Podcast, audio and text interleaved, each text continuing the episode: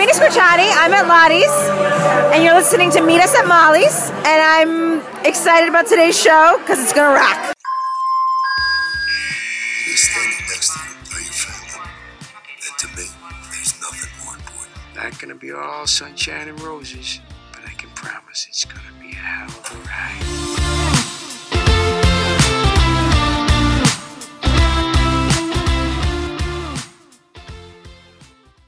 Hey everyone, welcome to episode 84 of Meet Us at Molly's. As always, my name's Gina. I'm joined by Bryna. Hello, everybody. And tonight we're going to cover episodes 6. So 406, 706, and 606. You guys, we have so much to talk about. so much. So much. I, I mean, there's like, I don't even, I can't even remember half the stuff, even though we have it in an outline, just because there is that much to talk about. For real. And yeah, uh, our apologies. We couldn't get an episode out on Friday. Um, real life is doing that thing where it kicks us in the ass and it's just, you know, rude. But yeah, as always, we like to start with the news. We don't have a lot of news tonight, thankfully, because honestly, we just want to cut to the chase. Um, but Bryna, start us off with the first story, please. Yeah, so Torrey DeVitto did an interview with Parade um, magazine, and a lot of it was previewing this week's episode. So, in terms of like us discussing it now, there's not a lot to talk about. Um, I mean, there are two little things I guess I'll just point out. Um, one is she was asked a question about Owen, and apparently Owen is coming back soon. Torrey just worked with him, so that's exciting. And then just it's not even news, but just something I thought was a fun fact. Torrey plays violin. Mm-hmm. I yeah, d- we saw that in like early season one, if I remember correctly. I don't remember that at all. Eh, I mean, yeah, she does. She actually does play violin, which is funny because so does Jesse Spencer. And her dad is like was a musician, was a drummer or something for oh god, I'm gonna I don't have it pulled up, but some big act. Yeah, uh, her father, I think it's Liberty DeVitto is his name, but yeah, I think he was a rock star in a past life. Yeah, he was the drummer for some big act, which I, ju- I like again things that I don't. I mean, I don't know a whole lot about Torrey besides like some of the basic stuff. So I just thought that was interesting. I didn't realize that. Yeah, there's a lot of musical talent within the One Chicago cast that like I really would like to see at some point. I mean, I understand that it's not really logistically possible, but there's a lot of musical talent within those casts. I just I, I know it. Yeah, like I understand it's not like really like I don't really want them to do a musical episode, but then like the musical theater nerd in me is just like, please do a musical episode because you. Oh no, I don't want a do it. musical episode like ever. I don't want one, but just maybe everybody gets drunk at Molly's and has karaoke or like starts singing show tunes or They've just got they've got so much even just on med specifically like the amount of talent they have. for real. Yeah.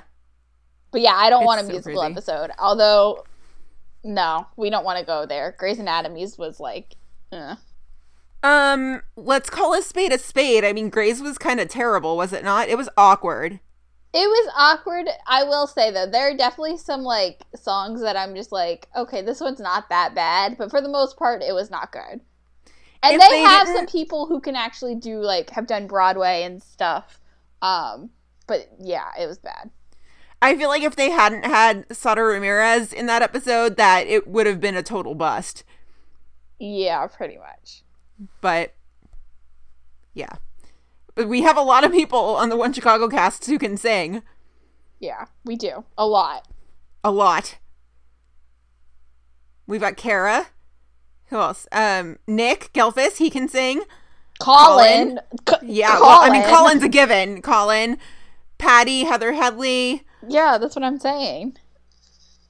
lots of singers. They were. Oh, Miranda. Miranda can sing. Well, She'll sing on her Instagram sometimes. Joe was tweeting live tweeting Chicago Med this week and he was talking about he like made a joke tweet um and I like retweeted it on our account cuz I was tweeting at that point and he said something about fuck who Colby Lewis that's the guy who plays Terry right Yeah, yeah. he like Joe was making a thing about the two of them like as in Colin and Colby like asking like joking around but being like oh do you guys like joke around and sing songs on like in between takes or whatever i guess he has some kind of musical something too i don't know but Colby was in Hamilton in Chicago. I found that out He from going on his? Twitter page this week. Yeah. what so He was either John Laurens or he was Philip Hamilton. i'm gonna i mean what It's in his Twitter bio. What? That's crazy. That's crazy. Well, there we go. You learn something new every day. so then, yeah. Wow. So then, Musical yeah, we literally just everywhere. yeah. And Med especially has like all the Broadway people. Mm-hmm. Yeah, for sure. Crazy. So crazy. But yeah, So the that's it for that interview. the second bit of news we got, we got an episode description for Chicago PD. That is season six, episode eight, which airs not this coming week, but next week. Or not this week, since you guys will be listening to this on Monday. So it's not this Wednesday's episode. I think it's next Wednesday's episode. it airs November 14th. Is that next Wednesday? Yeah, that sounds about right. Yeah, it yeah, it's in 2 weeks from this past episode. Got it. Our dates are all bl- like off. They're weird. So the the description says, while CPD tries to take down a drug kingpin, Atwater faces a tough choice between doing what's required to solve the murder of a young dealer and what's best for the community. It's an Atwater episode. Yay, yay. Hallelujah. This is like such a side. It goes off the description part, but it has nothing to do with this actual description. Do you feel like we've been getting less and less episode descriptions, No, I don't think we have. or I we're not like getting them as far in advance? That's possible. And they have been shorter in length. I just haven't feel like I haven't seen a med one in like forever, or not really even that many fire ones. I feel like we constantly get the PD ones, and maybe because the PD fandom is more active in sharing them, so I feel like I see them more often. I don't know. Hmm. I just They're feel like we shorter in haven't- length. I just feel like we haven't seen a med one, especially in like a long time. Yeah. I'll agree with that. I don't know. Uh, just something I feel like I've noticed, but anyway, excited for this episode. I love an Atwater episode, so Yeah, and especially the way PD's been going lately, I'm I'm happy to see an Atwater episode. Not that I'm saying it's going in a bad way. It's not. We'll we'll touch more on that when we get to the PD part. Um, but the last bit of news we have was a late breaking story to us. It might have been out there for a while, but it we was just out found there this the out. day before Halloween. I don't know how we missed it. It's been out for like four or five days at this point. I don't know Brian, will you take us through it? Yeah, so Deadline reported that Jordan Belfi is set to recur on Chicago Fire. Um, Belfi, the little description that we have is Belfi will play Gordon with an A, not an O, so G O R D A N, Gordon, not Gordon. um, if I feel like that's an important distinction. Um, an intelligent, hot-headed, privileged businessman who is fierce in the boardroom. okay. Um Gordon, I feel like that's gonna be like Target and Target. Yeah. Like it's not Gordon, it's Gordon. And I mean, it could obviously be a typo on Deadline's part, but like, I feel like that's probably not. I, I don't know. I feel like it fits that intelligent, hot headed, privileged businessman. That I feel like he would make that distinction.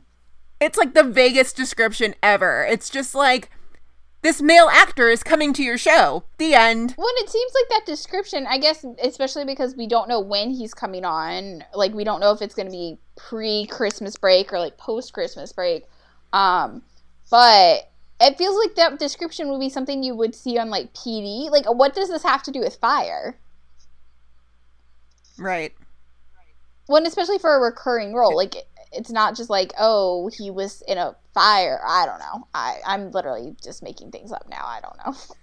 Yeah, no, it's it's pretty big. It's pretty big. Um yeah, I mean, we'll see with that one. And speaking of Christmas break, I mean, we don't really know dates yet. We know we know Thanksgiving break. I guess we can call it that cuz we did we did get an update on that this week. So, we're to get new episodes obviously this week and next week, and then that's it for November. It's to be preempted for Thanksgiving and things like that afterwards. So, this week and next week new episodes. After that, there'll probably be some sort of schedule for December and then the mid-season finale. But probably not even that much because I mean, if this is episode eight for both of, I mean, for all three shows, they're going to end on episode eight before Thanksgiving. Like you would only expect to get one or two after that. You wouldn't get that many. Yeah, I was gonna say, did we get any in December last year? I can't remember. Um, well, yeah, we got Med because Med didn't air until after, until like Thanksgiving. And we got PD, and Fire was over at early November because of football. Okay, I just they were remember. all over the place last year. But yes, we got Med and we got Okay. PD a little bit. I remember that we got fire in December because Dawsey's technically anniversary is the day before my birthday. That's how I remember. Isn't that sad? Wait, we didn't Uh, get Fire last year in December. Not like not 2017, Oh, 2016, I'm saying. Yeah, when yeah. Dawsey got married Gotcha. and stuff. Gotcha. Hmm. Yeah, and so I mean, I'm assuming we won't get that much in December, but and we will. I mean, I'm assuming we're gonna take Thanksgiving week off, and we'll probably do something the week after that, but we'll figure it out. Yeah, we'll figure it out. We will. So that is it regarding the news. As always, if you see anything, please send it to us. You guys are really good about that. Twitter, email, Facebook, Instagram, however you usually get in touch with us. We're pretty good about being in contact on all platforms. So, yeah, however you want to get it to us, please do. And yeah, I think we can now jump into the shows, shall we? Yes. So we're going to start off with Med, like we always do. And again, these are quick hits. And I feel like the first bit we need to start with is probably the most important bit of it all because it's Halloween, obviously. These are the Halloween episodes we're talking about, right? And sweet little intern Terry has never seen Grease. This blows my mind. Unacceptable. It literally, Grease was like, it, I mean, it still is like one of my favorite movies of all time, but like definitely the first movie I like knew all the words to and knew all the songs. Like I was watching this when I was like three years old with my dad. It's like our thing. Like I don't understand how someone has not seen Grease. I think my parents and my older sister like sat me down when I was maybe like five or six, and they were like, "Okay, it's time to watch Grease." And I mean, the beauty of it is that all the adult jokes go right over your head as a kid, but you can still fall in love with it, and then you grow up and you're just like, "Oh, this was dirty." It's like for me in that category, it's like Grease and Clueless. Like I definitely remember begging my mom to like let me watch Clueless when I was like four. and like we would watch i mean she would obviously watch it with me but like i remember watching it in the car like on the way to the beach and like obviously i had no i like everything went over my head like i had no idea that um fuck what is what is she, oh Cher and Josh like I had no idea they were siblings like all of that like went right over my head Now- obviously like you look back and you're like oh that's a little weird uh, or a lot weird but yeah all of that went over my head Grease all of it goes over your head um but it's iconic it's so good yeah, right. So I can't even blame this on like, oh, well, I guess Terry must be a 90s baby. You're a 90s baby. You've seen it. My boyfriend's a 90s baby. He's seen it. yeah oh no uh, oh yeah no I saw it when I was like four Yeah, so there's no excuse. Yeah. Terry needs to see Grease.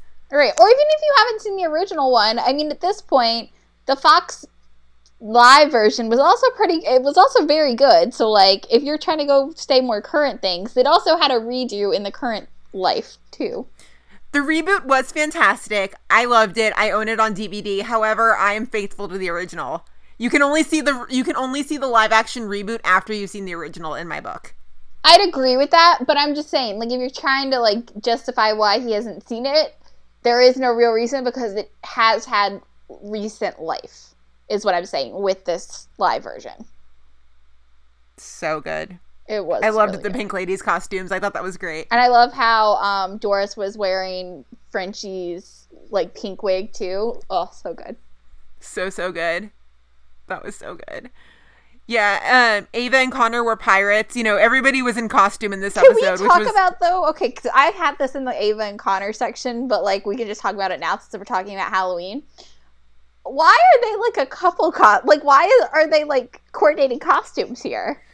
I know. I, yeah, I know. And I want to touch on that too because obviously they had their own thing going on this episode that I was like, it wasn't so much Connor that I was like, what the hell are you doing? It was like, I was like, Ava, really? Like, really? But we'll get there because we will. No, but like, why were they matching costumes? Like, I know. Like, I didn't even notice that until I saw it in a tweet. Um, because obviously you see when Ava first comes meets Connor outside the hospital, like she's fully dressed in her outfit, and then Connor just puts on like the bandana or whatever when they get to this bar. But I didn't notice it until someone had like screenshotted it, and I saw it on Twitter, and I texted you, and I was like, "How the fuck did I not notice this? Like they're in matching." I didn't notice it either. I'm Like what the hell? Yeah, I didn't notice it either. I they I don't who knows what the hell they are, but there's a lot of couples we could say that about in this universe right now. Especially on this show. Not even this universe, just this show. Amen. And that actually leads us into our next uh, point of discussion here, which is Chexton slash sex toy. Um, listeners, you guys have been the most active we've ever seen you in the past week. We have had so many emails, so many tweets, so many messages with so many opinions, and it's the best. Yeah. The best. So, one of the things we got here, we got a message from, we got an email from Laurel. This is about e- April and Ethan.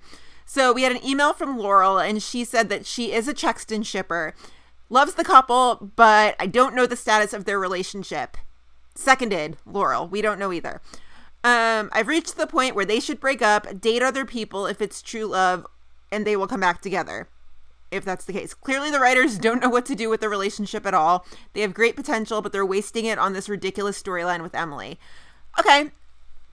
Um, do you what? How do you do? You think the writers are mishandling this? I don't know if I would use the word mishandling, but I definitely I'm confused at like I think I don't know if I'd say they've mishandled it, but I definitely am confused as to like what is happening with them. I don't really have a problem with it. I mean, because because you know things get messy. That's life, and I'm gonna use that line again later when we talk about fire. But I mean, I don't know. Not every couple sits down and is like, okay, flipping the switch, we're together. Right. You know. No, I I mean I agree with that. I think it's just hard to get a grasp on like what they are and what they mean to each other because they've just I think and that's more just a testament of like to what's happening with them as individual characters and especially just Ethan because I mean obviously we've talked about it before like Ethan is I don't even know who Ethan Choi is right now and I so I think that affects how I see this relationship um and again I think it's hard for me to speak on sex toy just because I'm still like I'm never going to be invested in them and I unless by some act of God, like something happens that makes me fall in love with them. I just don't see it happening. I definitely like am okay with them, whatever, but I'm not like, oh my god, I'm a sex toy shipper. So I think that makes it hard for me to like really feel something for them too, and like feel. Mm-hmm. I don't feel betrayed by like what's happening right now with them because I don't. Again, I don't really care.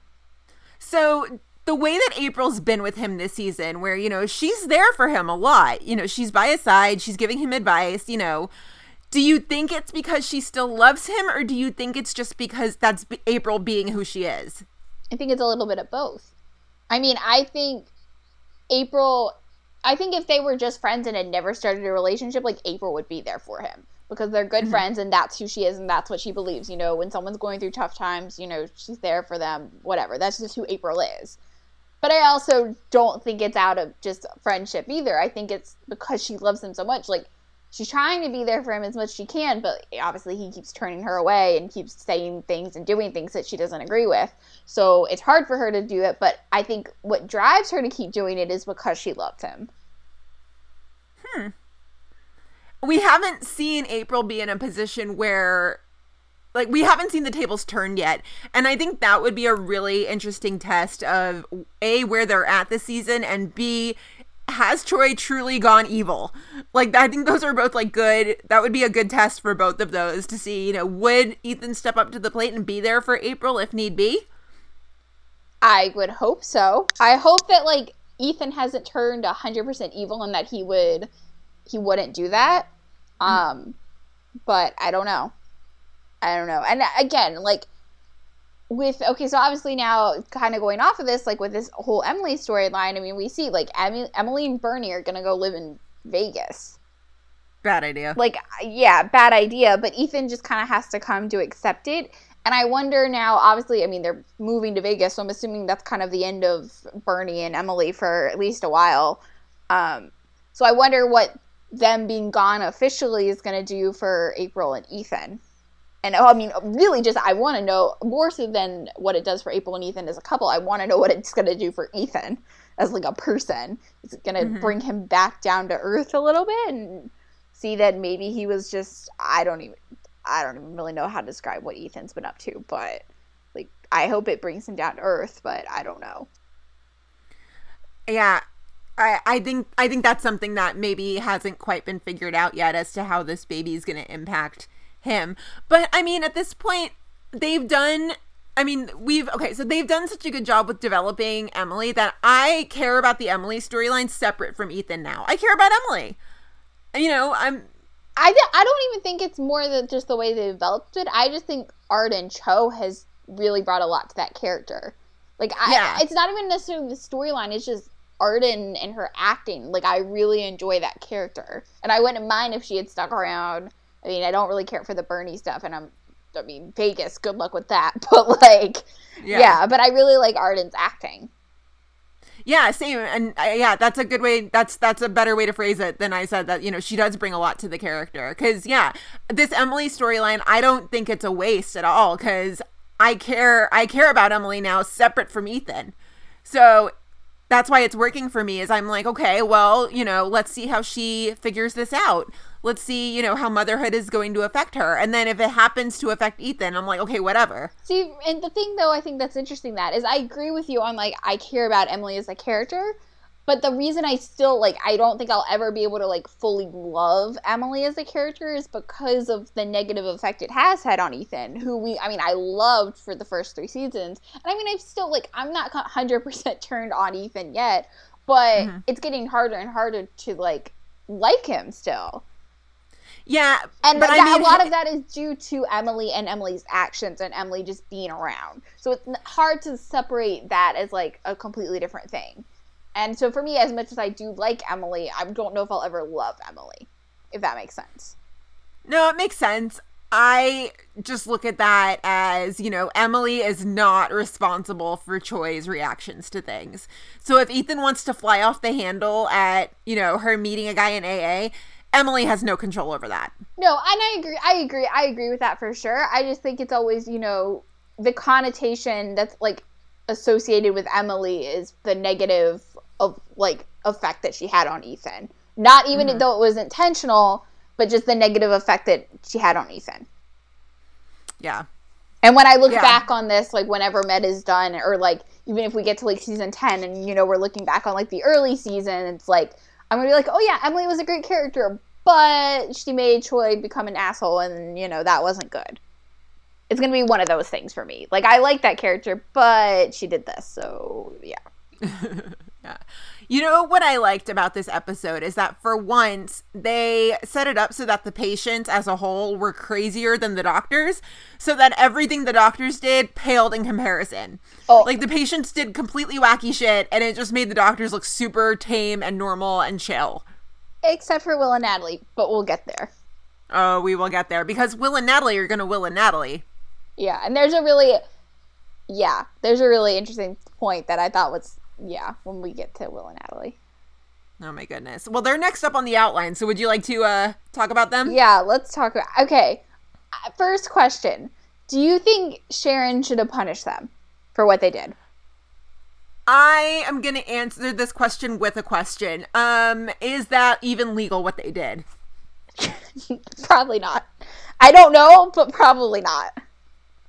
I feel like she should have punished them, but like, what could she do aside from flat out suspension?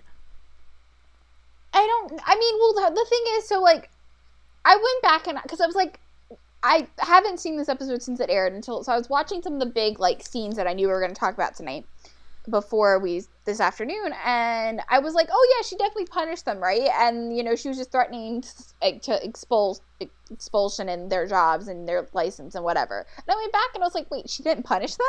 I was like, what the fuck? Like, how do you get away? How did they get away with this? I don't know. I don't know what the punishment could be besides suspension. But at this point, when your next step is like coming for their license and firing them, like I would take the one day suspension, or I don't even know what I would suspend them for. But they got to be punished. in real life, I really feel like that's a fireable offense, right? It's got to be. Well, it is. I mean, Sharon basically says she's like, "You're lucky we didn't." F-. I mean, like basically, she didn't say this, but this is you know just my own paraphrasing. But she's like, basically, we didn't fire you, but we probably could have and probably should have. As in, they're lucky it was Goodwin on the case and not Lanik. Pretty much, or Gwen. Yeah. Yeah, she, it's like, oh, I'm glad Sharon intercepted this rather than anyone else. I mean, they got creative and they saved a domestic violence victim. Which, and I'm, I understand why they did it. It's not that.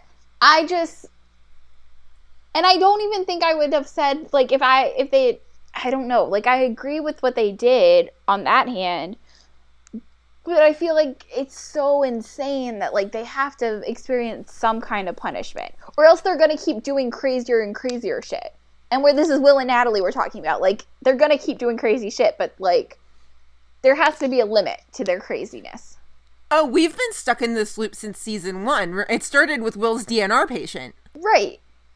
But it just keeps escalating and escalating, and at some point, someone is going to get fired. I mean, probably not because this is a TV show, but you know what I'm saying? Like, I, yeah. I mean, I feel like there was an easier way out of this, and wouldn't that have just been to call PD?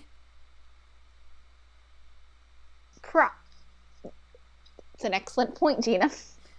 She's in a hospital, so like she's protected, I think. But it's med. It's not that safe. And I don't know. I mean, right? Like you feel like calling PD would have been easier than coming up with this elaborate scheme to fake a death. like Gina, they faked a death. Oh, oh, I know. Oh, I know. What the hell? Like what the hell? I And that's not even the pretty much- craziest thing that happened this episode. No, you're right. like what the okay but something i thought was really interesting that laurel mentioned in her email and this wasn't really laurel's thought but it was something she had pointed out to us what i thought was interesting so in her email laurel wrote what is the purpose of the storyline and then she quoted someone's blog post on tumblr this is from Sexton Rhodes Halstead on Tumblr. And I didn't go look at the post, so I don't I'm taking Laurel's word for this, but this is what this quote is from this blog post. Was talking about what Will and Natalie did. Was this to show that these two, Will and Natalie, really are made for each other? And why would we need to know that? Are the writers insecure about this ship, or is it a way to show their unity in ridiculousness so our hearts are broken when Nat finds out about the lies? Oh my god, unity and ridiculousness is the most perfect Manstead description I've ever heard in my life. Right? Right? So our hearts are broken when Natalie finds out about the lies. I don't know. Yeah, I, I completely forgot about the lies because I was too busy focusing on the fact that they they faked a death. Right. But yeah, I just read Unity and Ridiculousness and I was like, oh my god, that is the most Manstead thing I've ever heard. It's perfect, and if they do end up getting a wedding, like that's what the invites need to say. Like, please join us for Natalie and Will's unity and ridiculousness. Uh, yeah, no, it needs to say like holy matrimony and then like crossed out and then unity and ridiculousness. Beautiful. It's so perfect. It's so perfect. oh, that's funny. Um, yeah, I mean, But I mean, like, what kind of was like the purpose of it? I mean, like, was it to show that they really are made for each other? Like, like they are both like two of the craziest doctors I've seen on television. I mean, I love them, but like, they're crazy and judgy and like perfect for each other. But like, what is kind of the? po- I mean, I don't know. Is there a purpose? Yeah. I, I don't know.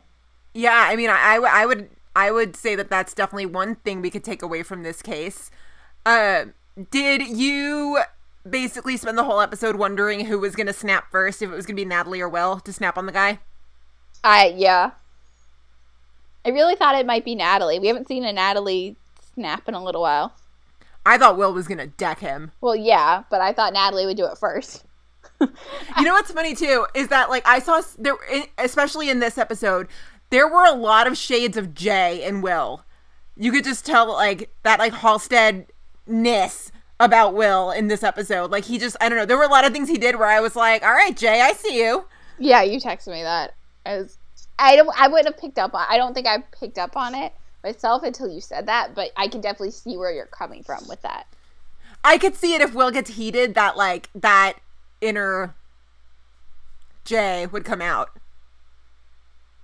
Is Maybe it? they get it from their dad. Yeah, I was gonna say it's that Halstead spunk. Yeah, so I completely forgot about all the lies. Um, do we want to save the bachelor party for a separate talk, or should we just talk about that now? Let's talk about it now because we had it at the end, but it doesn't matter. It's Will and Natalie, so let's just throw it in up here. I did think that bachelor party was adorable. Okay, I have a couple questions though. What? Well, point. I mean, not really a question, but it is, I guess, of note. Even though we haven't seen it happening, we all assumed that Jay was going to be the best man, but it's just now been confirmed that Jay's the best man because he threw the bachelor party, and that's typically the best man's job. So, confirmed. Yeah. Second, well, first question: Why the fuck was this not at Molly's?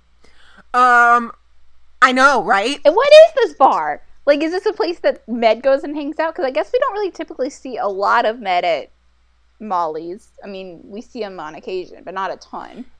It's a good point. Why don't the med kids like to hang at Molly's? They always hang at that Hawaiian bar too.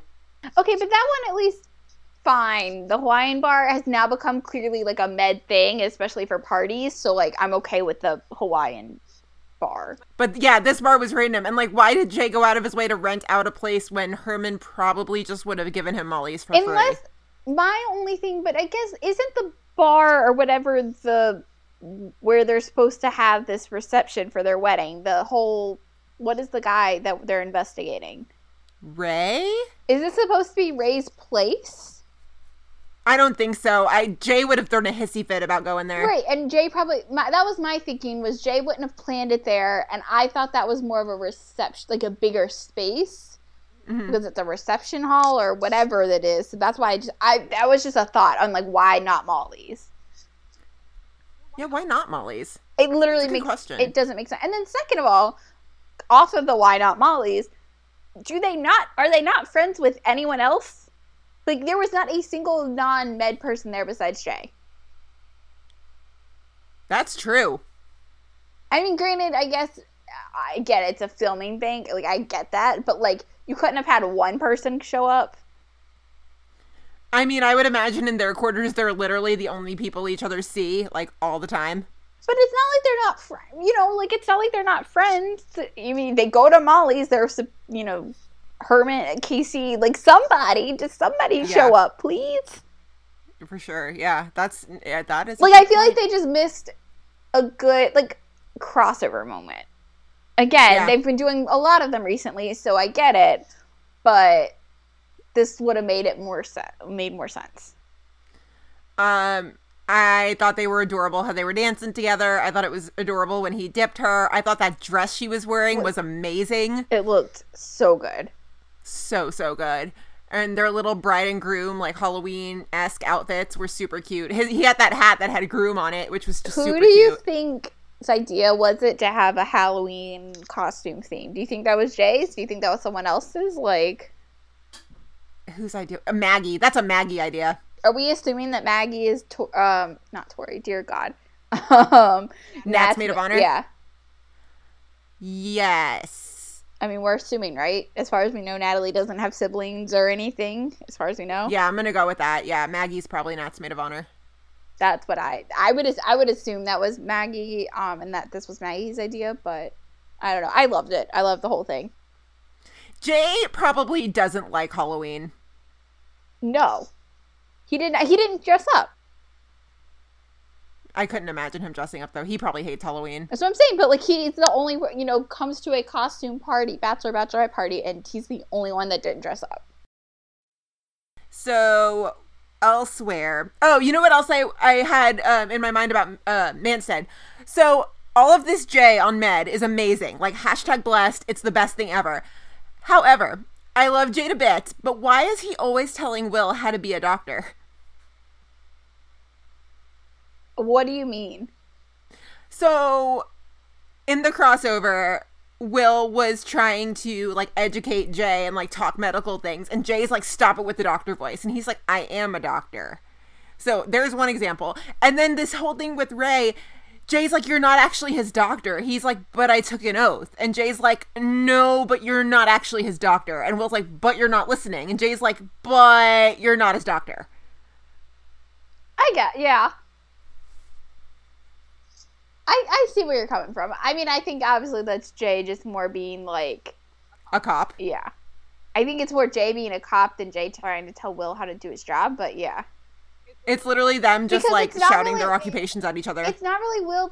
It's not really Jay telling Will how to do his job. It's Jay telling Will how to be a CI or an for whatever we're calling Will a witness, uh, whatever. I don't know what we're calling him, but it's more Jay telling him how to do that properly and trying how to keep that separate from personal life.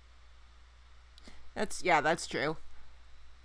But all this Jay on med, I mean, hashtag blessed. It's amazing. It's literally everything I have ever wanted from them, like ever. Because it's giving us more Halstead Brothers scenes, which is perfect. Because it's giving us, you know, more of an indication of, you know, how they interact, how they work with each other, how they have in the past. You know, yeah, the consistent. Yeah, it, it's so good. so so good.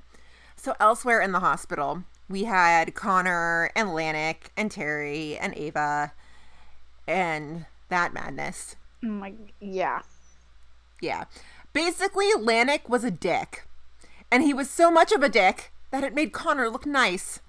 And that's saying a lot because my favorite part of this episode was definitely Ava calling Connor egotistical. So like, Yeah, that was the most perfect spot on thing ever. yeah. So like when you have Connor, who is this egotistical specimen, going against Lanik, like that's a lot to digest. Like the two of them butting heads because it's a lot.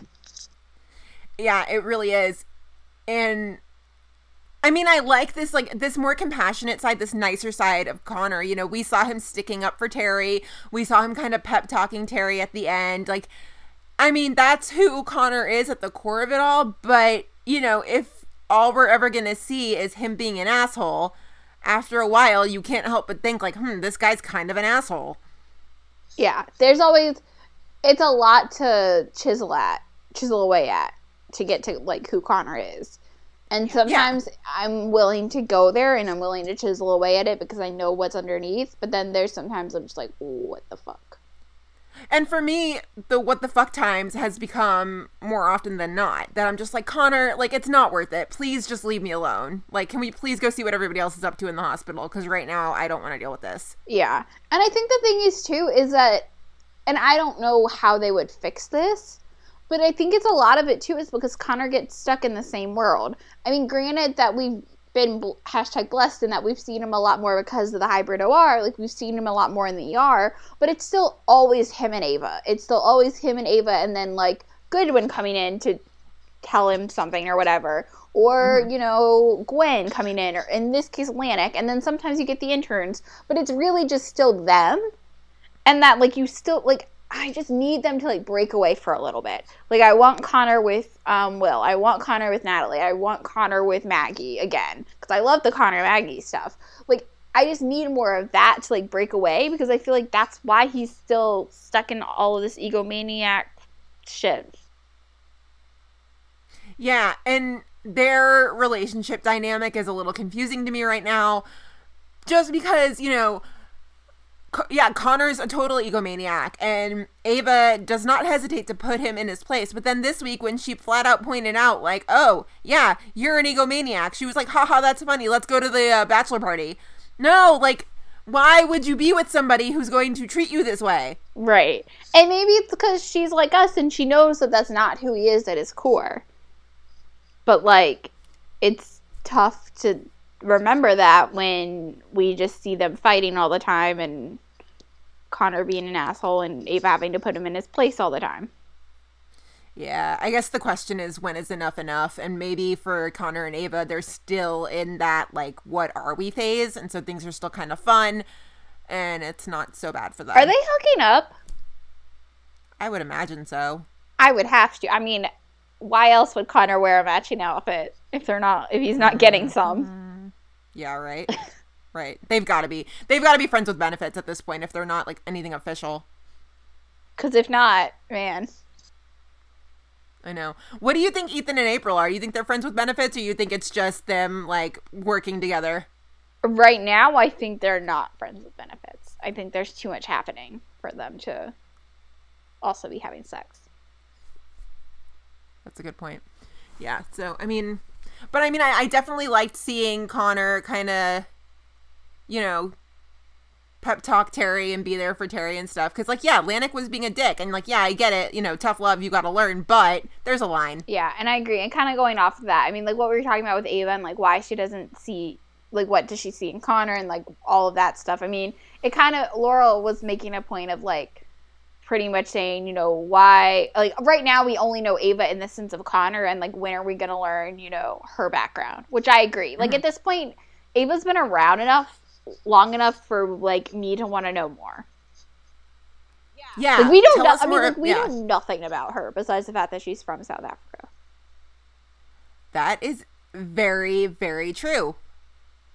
Yeah, and it's the same thing with Emily. You've brought in this character, you've now made us care about them. Tell us more. Right. Like and Laura pointed out she's I mean basically it's like we know that she's from South Africa, that she's competitive and like she for some reason moons over Connor. I mean, the beard's pretty nice. I mean, personality wise, like why does she? but yes, the beard is. We are blessed with the beard. Um, did you see Colin's Instagram video the other day talking about voting? And he's like, "There's three things I care about: family, this beard, and like going to vote or something like that." No, it was I didn't. perfect. Oh my god! Yeah, it was wonderful. But uh, yeah, that beard is incredible. It's pretty great. It's pretty great. I'm not gonna lie, and I'm not a beard girl, but I am, but Yeah. that that yeah. uh, so.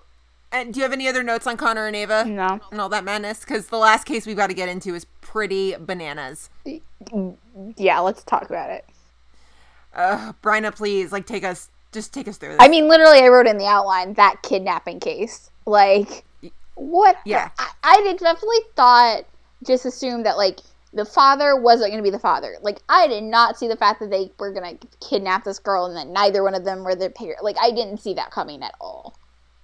That was a twist. That was a great job, writers. Like, that was a great twist. I did not see that coming. Yeah, that was good. The faking a death, I mean, that was also good, but that was a little extra. Right. When it was like with that case, like we all, it was so kind of obvious that like he was abusing her and you know whatever. Again, we knew it was obvious with this one that something was wrong and that like, you know, at least neither one of at least one of them wasn't a biological parent, but I did not hmm. see that neither one of them and then that they kidnapped her.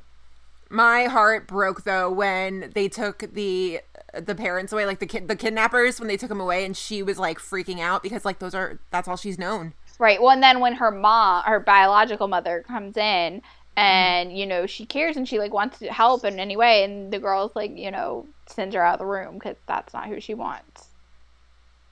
Yeah, But I need to look this up. I mean, what is the? I mean, do they go? I mean, go to jail for that? I mean, I would assume so, right? yeah, that's kidnapping. I just I I know there are obviously different kinds of like kidnapping. Like I I don't know. There's not really a good kind. No, I mean, but like there are obviously like different kinds, but yeah. Yeah, that I just and I mean that's it's heartbreaking that like they had to know that that was a risk they ran by taking her to the hospital, but what were they going to do? Right. That was a really heartbreaking case. That was Ethan and April's case, right? Yeah, and yeah, was um yeah, no, that was just them. Oh, and um Dr. Charles. So, do we have any other notes on Chicago Med? No, I think that's it.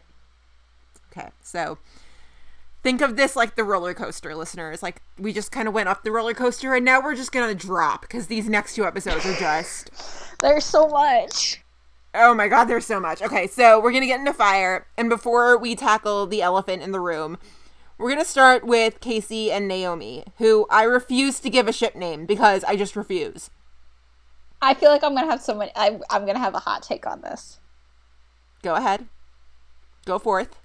Uh, this is definitely an unpopular opinion, but I'm actually kind of into this. Really? Yeah, like I agree that it's too soon. Like I agree that there's too soon, and I'd like to figure. I'd like for Casey to have kind of figured out what he and Gabby are, and to like go through that. I agree on that. Like I'm not denying that, but I like their chemistry. Like I, I don't know. There's something about them that I actually enjoy, and I think maybe it's because I was very over Dawsey and we all i mean that was very well documented last year that i was like i'm not i've never been like 100% into dawsey and so i although i i was to an extent heartbroken when um monica left i definitely was not to the same extent as some other people like you. But i like that i like them. I don't know. I, i'm i'm definitely into this way more than other people are I think it's you know we something we saw very prominently in this episode is that both Brett and Casey are moving on.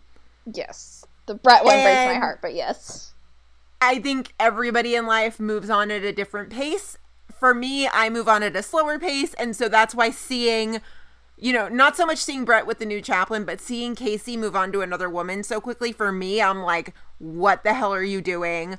Like, Gabby's flight back hasn't even landed yet. What is wrong with you? But everybody moves on at a different pace. And he they're both more than entitled to move on with their lives. I mean, right Gabby really hurt Matt, and so he has to do what he has to do to move on and, you know, Right. But I live a healthy life. I think off of that, like I agree hundred percent with that. And I agree that, you know, if they are going through a divorce process, then like sometimes relationships with both parties, like other outside relationships start forming, you know, while they're going through a divorce because divorce can take years, even if it is like amicable, like it can just take a long time. So like Mm-hmm. that part wouldn't bother me. Like if they were on their clearly on their way to getting a divorce and he started this new relationship, like that wouldn't even just bother me because that is very real life. Like that happens. But for me, the part that does bother me is just like they don't even know what they are, right? So like are they just on a break and like whenever she does come back in a year or two years, like whatever it is, like is he just supposed to be like waiting for her? Like he doesn't really know, right?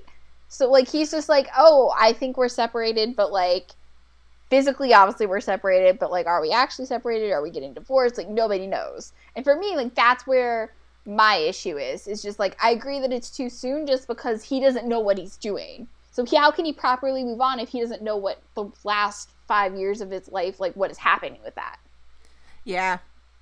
Yeah, and so I mean, we did see some trepidation on his part. She did go in for the kiss and he was like, "No, no." Like, wait. So, you know, he doesn't quite know. All I wanted from him in this hour of television, I just wanted to hear him say to her just once, "I am married." Cuz you're still technically married. You're on a date with this chick sharing whatever slice of cake that was and like stop making her think you're available. I just need you to say like, "Wait, I'm technically married." Okay, but like if he had said if they had figured out that they were getting divorced, would you care because they're on their way to divorce even if it takes 3 years? I think it would have been considerate of him to tell her, like, I'm technically on the way to divorce, but this is the deal. I mean, I can't fault Casey for trying to move on and trying to, like, he's not sure what he and Gabby are, and that's perfectly okay. That's nobody's business but their own. And he's perfectly entitled to move on with whomever he wants to, whenever he wants to. It's just a tough pill for me to swallow, but again, Well, I think up until You know, this point. I think up until this point, and up until that moment when she goes in for the kiss, like he probably had some idea that it was interested, like it was mutually, they were both mutually interested in each other. But like, Mm-hmm. and obviously he definitely clearly is thinks he's a she's attractive and is into her. But like last episode when she was saying, we talked about it you know, she was saying like, "Oh, I'm not gonna bug you. I'm not, you know, this case is over. Like, I don't have to bug you anymore. Take up your time, whatever." And I talked about how there was like a look in his eyes, and I was like, "What the fuck is like? What is happening? Like, what is this?"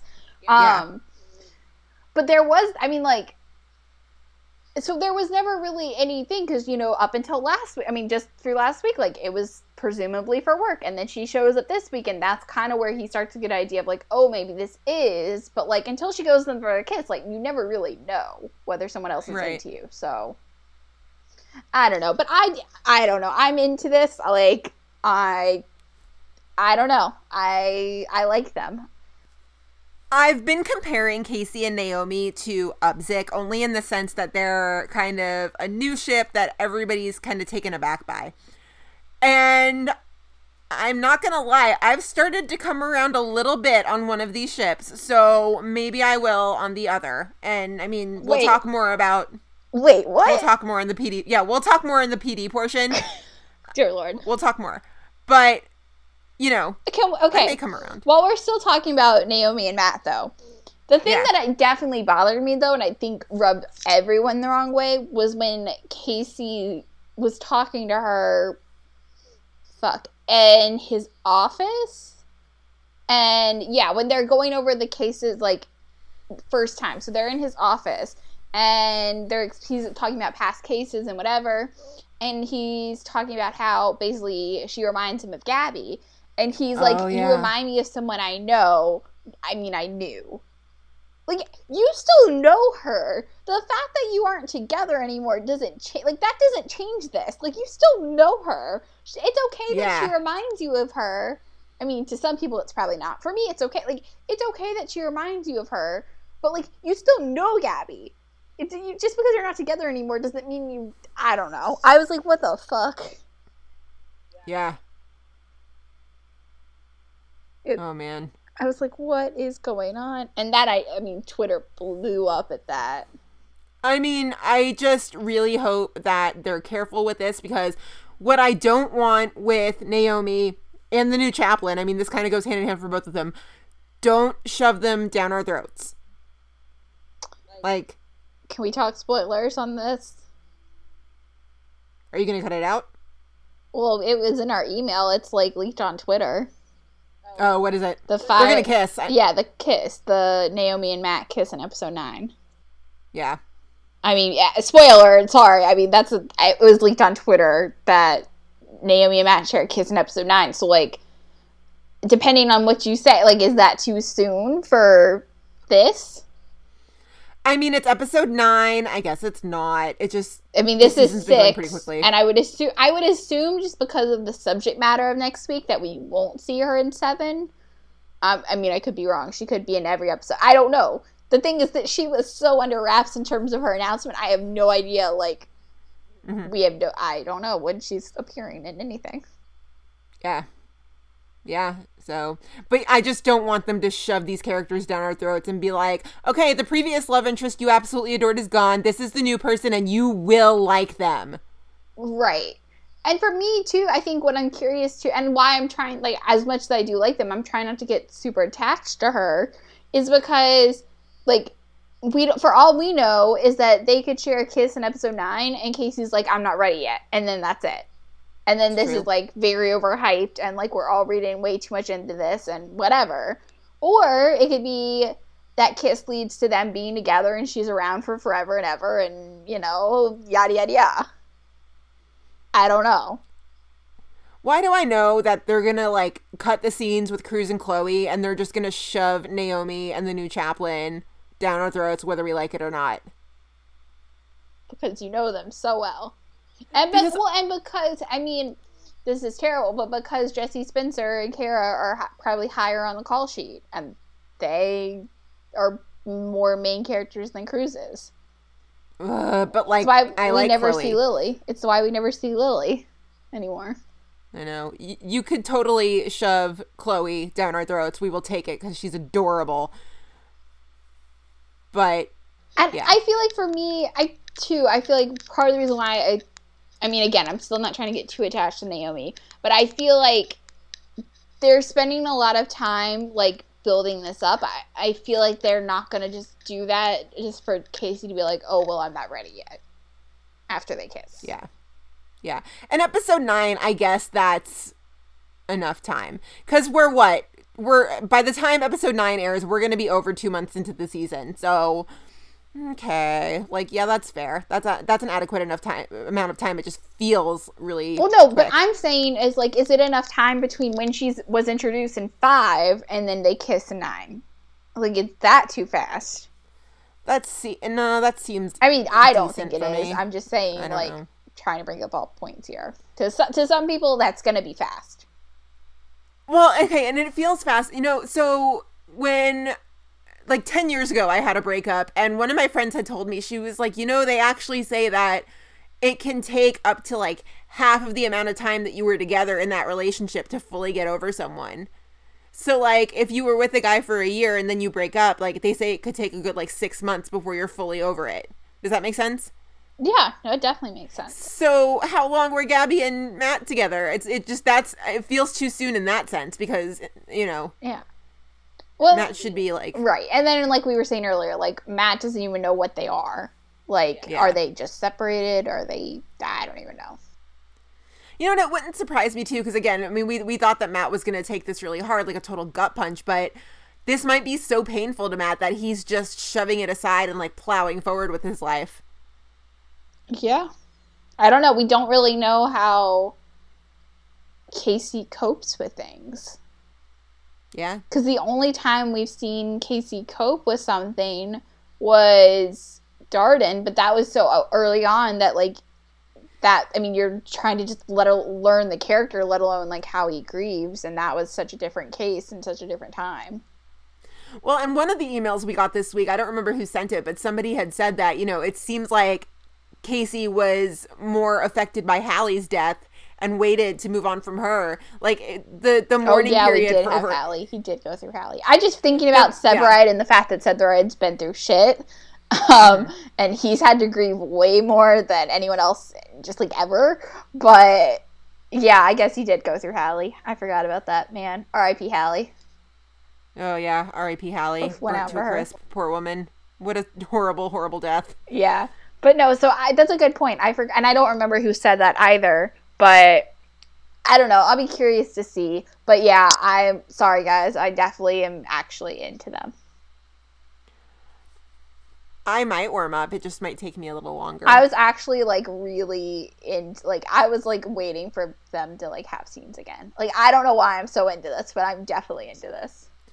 I'm not gonna lie, their dinner was kind of cute. Although I'm It like, was- you're really. Sh- It was actually really cute. Uh, it was kind of cute. And then when she went in for the kiss, I was like, I'm not ready for this. Like too soon. They have they're really good. Like they have really good like flirty banter. Yeah. They're really good at their flirty banter, or at least in my opinion. No, I know. I and I, I can't not agree with that because I mean it's it's kind of true. I, I'll come around. It just is gonna take me a little bit. Again, you were more invested in Dawsey than I was. I get it. Yes, yes, indeed, indeed. But elsewhere at 51, we've got a new chaplain, What's his name again? Kyle. Yes. I can't remember yes, his last name Kyle. at the moment. Ki- Sheffield. Don't know why that just came to me. Nice, nice. Uh, yeah, we've got a new chaplain. I forgot he was coming. I feel like that was Yeah, so long ago when we got that news that I forgot he was coming. Yeah. Yeah, I, I totally forgot as well. I mean, I was like, okay, new guy, that's cool. But then the minute he started flirting with Brett, I was like, okay, like later, just whatever. That's okay. I mean, I I, I think he has an interesting history with. Uh, Emily? I keep wanting to call her? Annie? I want to call her Yeah. Annie all the time. Yeah. Um. You know, he's got a good history with Annie. That you know, uh, Emily. Annie knew him at Lakeshore as Emily. like a long-term patient. Emily, fuck. Emily, not Annie. Why do we keep doing that? Um, I don't know. But yeah. Yeah, so Emily, Emily had a good history with him that she knew him at Lakeshore as a long-term care patient and he and Brett are kind of into each other. So, Yeah, I'm definitely curious to get to know him more and like see what happens with him and Brett. If I, because I didn't hate them. I mean, the idea of I don't hate the idea with them. I'm just still upset about Bretonio, but that's I'm not even gonna go there again. Because yeah, no, no again. same, same. But like, But- I'm definitely curious to see what happens with them. I didn't feel a ton of chemistry with between them, but again, it's only one episode, so Well, and I think the reason why is I think I need to see them more in a one-on-one setting because Brett is so awkward and this guy seems really awkward that like I feel like anytime Brett has any first interaction with anyone, it's just awkward. yeah, That's just Brett. It is just Brett. So it's hard to That's like true. read into anything because Brett is so awkward with everybody, Yeah. and this guy was also yeah, awkward. like adorable awkward, but yes. Right, yeah, yeah. but I'm curious to see what happens. yeah, that'll develop. I mean, yeah, we'll see what happens there. So, um, elsewhere, we had one of the best B stories I think we've ever had in this episode. Honestly, like one of the best, if not the best, B plots they've ever done. Basically, the first call of the episode, they're in this hotel. There's like chemical issues, and they Suicide. can't find. It was a suicide pact, yeah. And so they like asphyxiated themselves. They poured like bleach and something else in the bathtub, and it ended up spreading to the whole to whole hotel. Basically, there was a kid that went missing, and if Cruz hadn't been there, Cruz being the only one who speaks Spanish, that child would have died. So Cruz takes it upon himself to teach the entire firehouse Spanish, and hilarity ensues. It's it's so good. I mean, but also just like on that point, I know like in the earlier in the episode, like everyone's kind of annoyed with it. They're like, "Why do we need to learn Spanish?" Blah blah blah. Like you're here. Like Cruz isn't wrong. Like if you can't fluently speak Spanish, like you should. I feel like when you work in that kind of profession or just any mm-hmm. profession where you have to like any kind of customer service thing where you have to interact with people a lot like you should i feel like at least be able to say or like understand a few key phrases that pertain to your field to Yeah. get by Yeah, yeah. I mean, I I I feel like I can understand like keywords.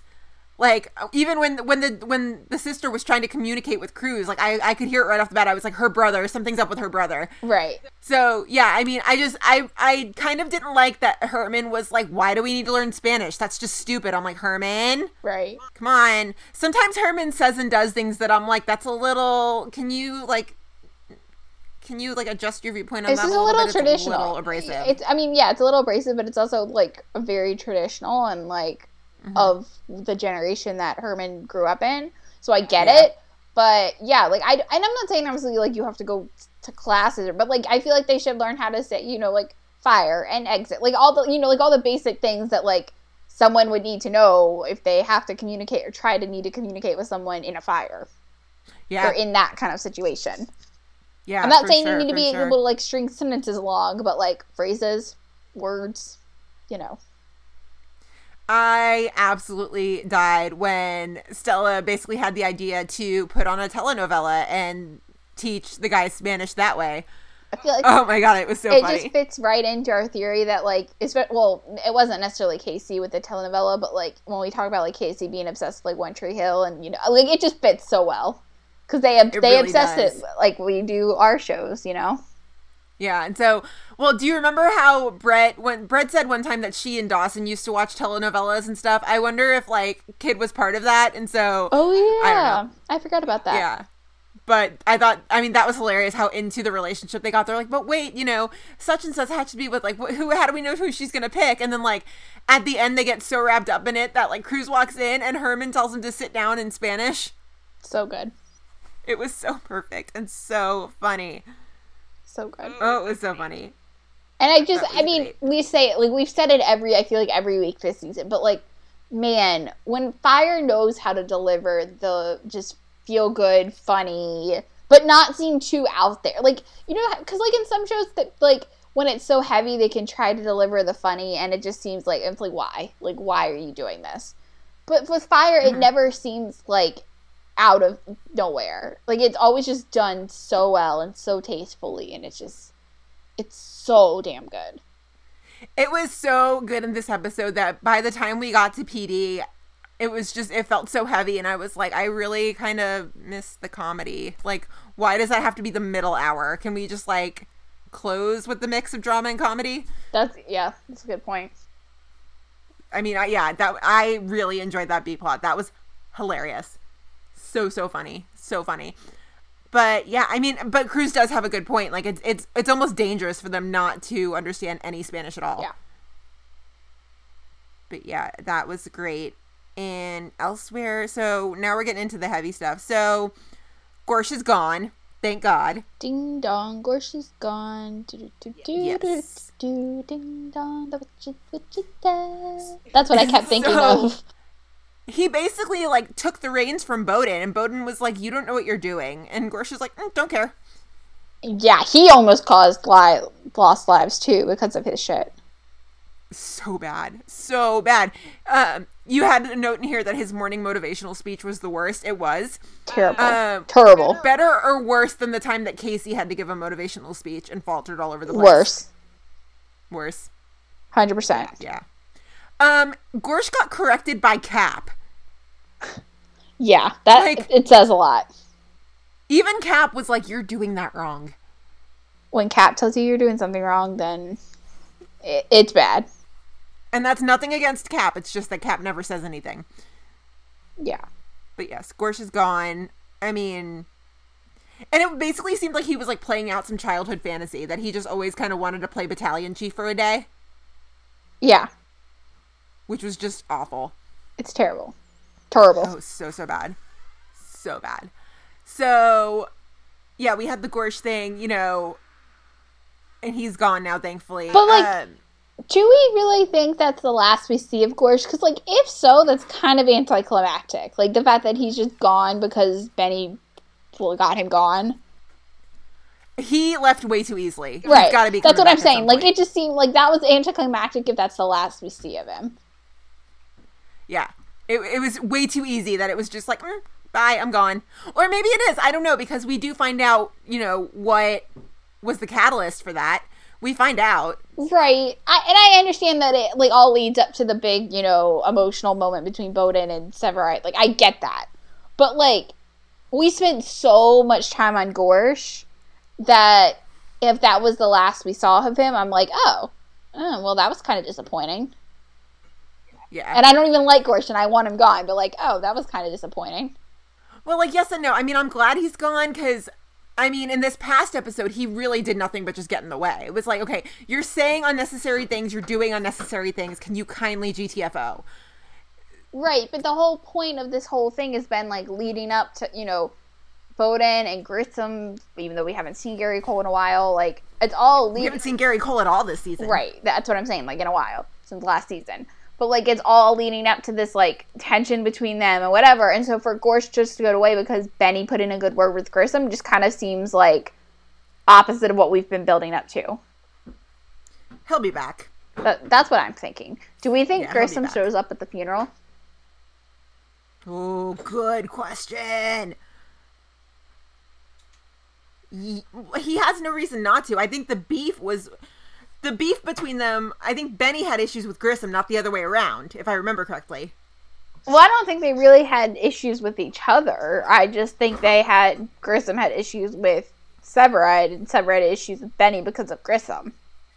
I think in a perfect world, yes, Grissom goes to the funeral. I think in real life, I don't even know what Gary Cole is working on right now. What is Gary Cole working on? I'm gonna Google him. But yeah, that's no, that's what I'm saying. Like, I mean, I I would agree that yes, like in fictional fairy tale land, Grissom shows up to the funeral.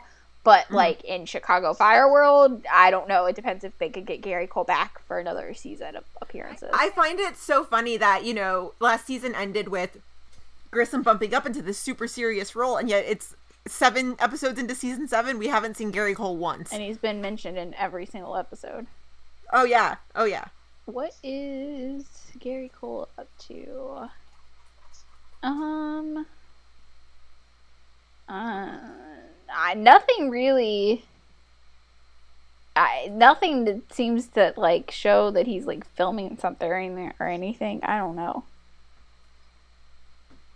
He's doing something on Veterans Day. That's all I know. Huh. Interesting. But like a one day kind of thing. Yeah. I don't So, what else do we have to say about? Do we have anything else to say about Gorsh? Just that, like, we're super glad he's gone. Mm, Yeah, just basically no wonder Boden recommended he be sent back to FA back in the day. What a mess. Just, Terrible. yeah. I mean, I will say though, I'll miss Steven Boyer because like his tweets are hilarious. He seems like he's like a really hilarious dude. Well, yeah, and they were all tweet like everyone on fire was tweeting this week. They're like, yeah, Gorsh is the worst, but Steven Boyer's the best. Like every single one of the cast members said like something along those lines. That's cool. But yeah, he'll definitely be back. He went too easily. That's what I'm thinking. We might even see him next week at the funeral. Oh, what a what a burn that would be. It would. Uh, and by next week, I mean this week because you guys are going to listen to this on Monday. Next Uh, episode, but yes. Yes, yes. So we might even see him then. I don't know. But yeah, he's gone. And the reason he is gone is because Benny put in a good word, or he did not a good word, because Benny basically went to Grissom and demanded it happen. And it turned out that that was probably one of the last things Benny did in his life. Okay. Because Here Benny is dead. because Benny Severide is dead. This is the big part of the episode. Benny stood Kelly up, and then somewhere out of the blue, probably with like 20 minutes to go in this episode, Severide's leaving the firehouse. Casey is just like, What the hell's happening? And Kelly just says, He's like, Benny had a stroke. Kelly gets to med, and in about two seconds, the first thing, the first person he sees is Ava, and the first thing Ava says to him is that Benny's gone. Holy shit. I know. It's like, it, it, it didn't even seem like it was in the flow of things. It was like things were just kind of happening. And then it was like, and now for something completely different and a sharp left turn. Yeah. And a lot of people hated that. But I've got to say, I actually really liked it because that's life. I was just about to say, yeah. I don't know what I would have want. Like, I don't want. I mean, granted, next week is going to be pretty much all about Benny. Um, but yeah, I don't want like a. I don't think it would have felt right if Benny had died in the first like ten minutes. No. No, I'm with you on that one. Yeah, I mean, it was just so abrupt and like heartbreaking, and Oh, the it's hard to like find words. Yeah. Yeah, I know. I know. It feels like someone I actually know has like died. yeah. And for me, it's just like I still, I'm. I mean, it's gonna take a long time for me to just like wrap my head around the fact that like we're never. I mean, maybe in flashbacks of maybe, but like we're never gonna see Benny again. Like this character that's been around, and it's. I mean, in some cases, in a, you know, in certain instances more than others, like been a staple of Chicago Fire. Like Benny's Yeah. Severide. Benny's had like he had one of the best quotes in fire history, like one of the notable quotes. That was him when it was like disappoint something something, but don't ever disappoint yourself. Or So something like that. notable they can't even remember. It was so notable that I paraphrased it. Yeah. But I mean, yeah, like I mean, someone who's been around since season one and you know has been around for good chunks of time. Um, yeah, he's gone. It's crazy. I, just like that. It was like like the act was like going along and going along, and then it was just like boom, he died. But again, that's life. I mean, yeah. And it's not like we. I mean, like it's not like we did. Nobody saw this coming. Like we all saw it coming, and I think that Yeah. helped soften the blow a little bit. Um, because like I wonder if you're, uh, someone who just casually watches, like what you thought of that, like if what they would have thought about that, right? because probably would have been like shocked. Yeah. Yeah, and I mean, even though we knew it was coming, I had kind of lost sight of it amongst all the other things that were happening in this episode. So that when it did happen and Kelly was like, Benny had a stroke, I was like, oh, shit. Yeah. So, and I mean, we have to talk about Taylor Kinney and how he just crushes it week after week, Effortlessly. all the time. like I mean, obviously I know it's not effortlessly like for him, like he puts in a lot of hard work, but like it comes off as effortlessly. Did you see Miranda's video that she posted like right after Benny died in that scene? It was like she tweeted Yeah. something and it was like when Severide tears up and then it was a video of her and it was like this is what Miranda does and Miranda just goes, "Oh, baby." I was like, "Yes, literally. I feel this." Yeah. I, yeah, Taylor just knocked it out of the park. I mean, I can't stand to see Kelly ugly cry. Like, oh my god, it broke my heart. But like how does he ugly cry like prettier than most women? Yeah, I feel like Q Carrie Underwood's cry pretty, just like here. That is the Kelly Severide song that we never knew was a Kelly Severide song. Pretty. Yeah. Oh my goodness. Mm-hmm.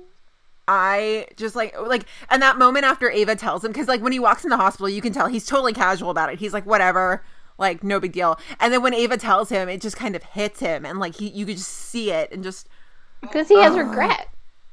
oh totally. I. Do you wish it had been someone other than Ava? Like, were you okay with the fact that it's Ava, someone who he, I mean, it's never really interacted with? Like, do you wish it maybe been Connor?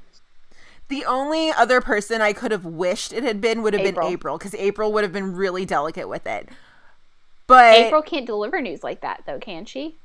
I don't think she can. So there you go. Yeah. And if if a doctor had to deliver it, April probably would have been flanked by Ethan, and Ethan would have probably delivered it the same way Ava did. Yeah. Yeah, I just like when I, I was like, really, Ava? Like, really? But we got to see Ava on fire. We've never seen that before. Yeah, that's true. Unless it's like a cross. Mm, No, we didn't even see her in the crossover for fire part. Yeah, that's true. I was okay that it was Ava. I was okay with that. That was fine. Um, but speaking of something else, okay, a lot of this was like a topic of Twitter conversation. Um, because obviously the person that's there for him through all of this is Stella, as she should be. But there was a big lack of Sevasey, Casey and Severide. There was, but when Casey walked into Med, you can totally tell he wanted to bro hug him so bad. Do you think we'll actually see something of them next week? Yeah. I, yeah, I think at some point we will. But that's the kind of thing where, like, again, how we were talking about Upstead and Atwater last week. I think this is kind of along those lines that, like, okay, his girl's here, his girl's got it. I'll just kind of keep my distance. I don't know. For me, like I agree that like obviously like that's probably what Casey was doing, but like I and if we I mean I will con- kind of consider these two episodes this week and this next um 707 like kind of just lump it together as like one big episode because of everything that's going to happen. But if we don't get some kind of significant 70 moment or, regarding this, I will be like very let down because I feel like that's just such a underlying thread of the whole series because I mean literally the pilot opens with them fighting and their friendship and whatever that if we don't get that moment uh, what has happened I, I think we will at some point. I mean, I think we will. But the only reason I'd be concerned that we don't is because of the Mama Sev coming in and Katie and like there's so much else going on in Severide's world that like maybe they don't we might get a cigar chat down the line. I hope so Because you know how with you know how it goes with Kelly is that like he usually bottles it all up and then he kind of tailspins, and it's after the tailspin that they usually have a cigar chat. Yeah, I I don't know. I I just I need them to talk about it at some point because that is just such the under like undertones of this whole series that if they don't then like what has happened? The other thing is though is that we don't really know if there is a certain level that Casey can reach Kelly on that Stella cannot. Do you get what I'm saying? Say that again? Okay, so you know how you have your people who just kind of get you on every single level no matter what, right? Yeah.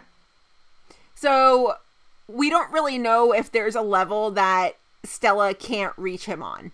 We don't know about that yet. I I agree with that and I'm not saying that she can't get there if she's not mm-hmm. there yet. But you can't also replace history.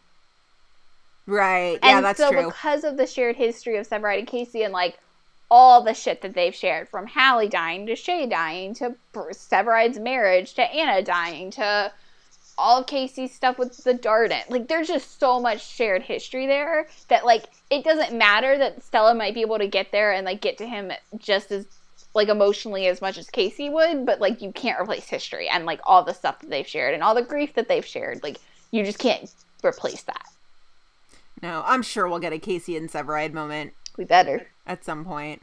I mean, but granted, I'm not even mad that we didn't get one in this this episode in 706 because instead we got we got a Severide and Boden moment, which was even more poignant to me. I love that relationship so much. Which we don't really see a lot of just Severide and Boden. No, it's usually all three of them, which I love too. But yeah, And Boden basically talked to Kelly, and this conversation they had at the very end of the episode was just like rip your heart out good. But again, I mean, it goes back to Taylor. Taylor just killed it. Killed it. I mean, and Kelly's devastated, of course, that the last thing he said to his dad is that Boden was more of a father to him than he was. And then I honestly like Boden said that last line a little bit low. Did you catch what Boden said to him Uh, when he told him about Benny? I mean, I'd have to go back. Like, I don't remember it word for word. Boden basically said something to Kelly that was along the lines of like Benny's always been proud of you. That that's not even close to what he actually said, but that's kind of the gist of what he was saying. So it was just a really and like the more that Boden talked to him and kind of set this straight, the more Kelly cried. And it was just I mean you never see Kelly broken like that. I mean you do, but You do more times than not, unfortunately. which is one of my favorite things about him. That he's so broken. No, that he's so emotional. Yeah. Yeah. But like he's never gonna break down like that in front of the firehouse. It's gonna be in a candid moment like that. That's a good point. But that he feels comfortable to break down like that. But but he was comfortable breaking down to Boden like that. I feel like he's not comfortable breaking down to Stella like that. I'm trying to think what they've shared. Has he has he hasn't done that yet, right? He hasn't broken down with her. Not not with Stella. yeah. And I mean, we the episode description is like him pushing her away. hmm that sounds about right. Yeah. Yeah. Well, because Boden, I mean, like we said, Boden's basically like the father Kelly never had to him. Mm-hmm. Yeah. So good. Speaking of dads, Just I'm just gonna bring this. So we had an Yeah. email from Haley, and because mm-hmm. you know this now makes two One Chicago dad deaths that we've had this season. Oh yeah. So she was like, "Do you guys have any theories on what will happen to the rest of the One Chicago dads now that they've been killed off, or they've killed off two of the worst dads?" She's like, "Disco Bob's storyline was left pretty open ended. Maybe he reappears." I responded to Haley and I said, "I was like, it's really. I mean, it's hard to say. Obviously, like we don't know. Um, really, like the only two that we have left are Ramon and Disco Bob." Um, and I said every time we've seen Ramon, it's been tied to Gabby, so I doubt we like we never see Ramon tied to Antonio. So Because we're supposed to think that they're estranged. Right, right. Yeah, they are estranged now because of the whole debacle at their parents' anniversary party. Right. Uh-huh. So I was like, so I doubt we'll really ever see him again. I also just think it'll be a long time see before we see Disco Bob again, seeing as we essentially went four seasons in between appearances. But let's I was like, let's hope this string of bad luck doesn't transfer over to one Chicago spouses. We don't need anything happening to Cindy or Donna. Oh my god. Now I'm scared that you put that out into the universe. I know. Goodness. Um, frankly, after Pat's death and after Benny's death now, I'm kind of shocked that Disco Bob survived his episode. Yeah, I know. And also, you could even go back further, and I literally just thought about this as I was rereading my response to Haley. But we technically have also lost Boden's dad. And granted, it wasn't this season, but like Boden's dad has also died. Boden's dad has indeed also died. Um, Casey's dad was murdered by his mom. Um, that was like pre-show. That doesn't. oh, that was pre-show, yeah. But still, uh, it's just uh, yeah, yeah. Boden lost his dad. It's just not a good season to be a dad in one Chicagoland. No. But I'm just, I consider it a miracle that Disco Bob is alive and well. Yeah. But I yeah. Hopefully they're done because yeah. yeah, And like, do the writers' rooms not talk to make sure they're not doing the same thing? But what? they do you- probably don't. But yeah, I wonder what prompted them to be like, "We're gonna kill off Benny fucking Severide." like, whose Yeah. idea was that? Because it's not like I mean, Treat. Yeah, is- I I mean, mean- Treat's been a guest star each season, so it's not like oh they just couldn't get Treat back. Because at that point they would just wait until they could to like bring in Benny again. I wonder if they needed something that would cause Kelly to push Stella away. And since they've been together so long now and that they're strong together, it had to be something like gigantic. I guess. Interesting. Whenever we talk to Derek again, we'll have to ask. Yeah. Yeah, no, for sure, for sure. But I mean, that was a heartbreaking end to that episode. What do we think happens next week with Katie and Mama Sev? Like, I'm curious. Do you think it's going to be like a brief cameo from Katie and Mama Sev, or like a most of the episode kind of appearance? Uh, it's probably going to be a brief cameo, even though I wish it was kind of longer. I'm still like, even though I know it's not going to happen, in the back of my mind, I'm like, I just want Katie and Otis to have interaction. Like, please. Just a quick little hug. like, how are I you? just need like a hug. I don't even need words, just a hug. Right, right. And I don't know Oh if it'll happen, goodness. but I, I'm holding out hope. Oh, breaks my heart.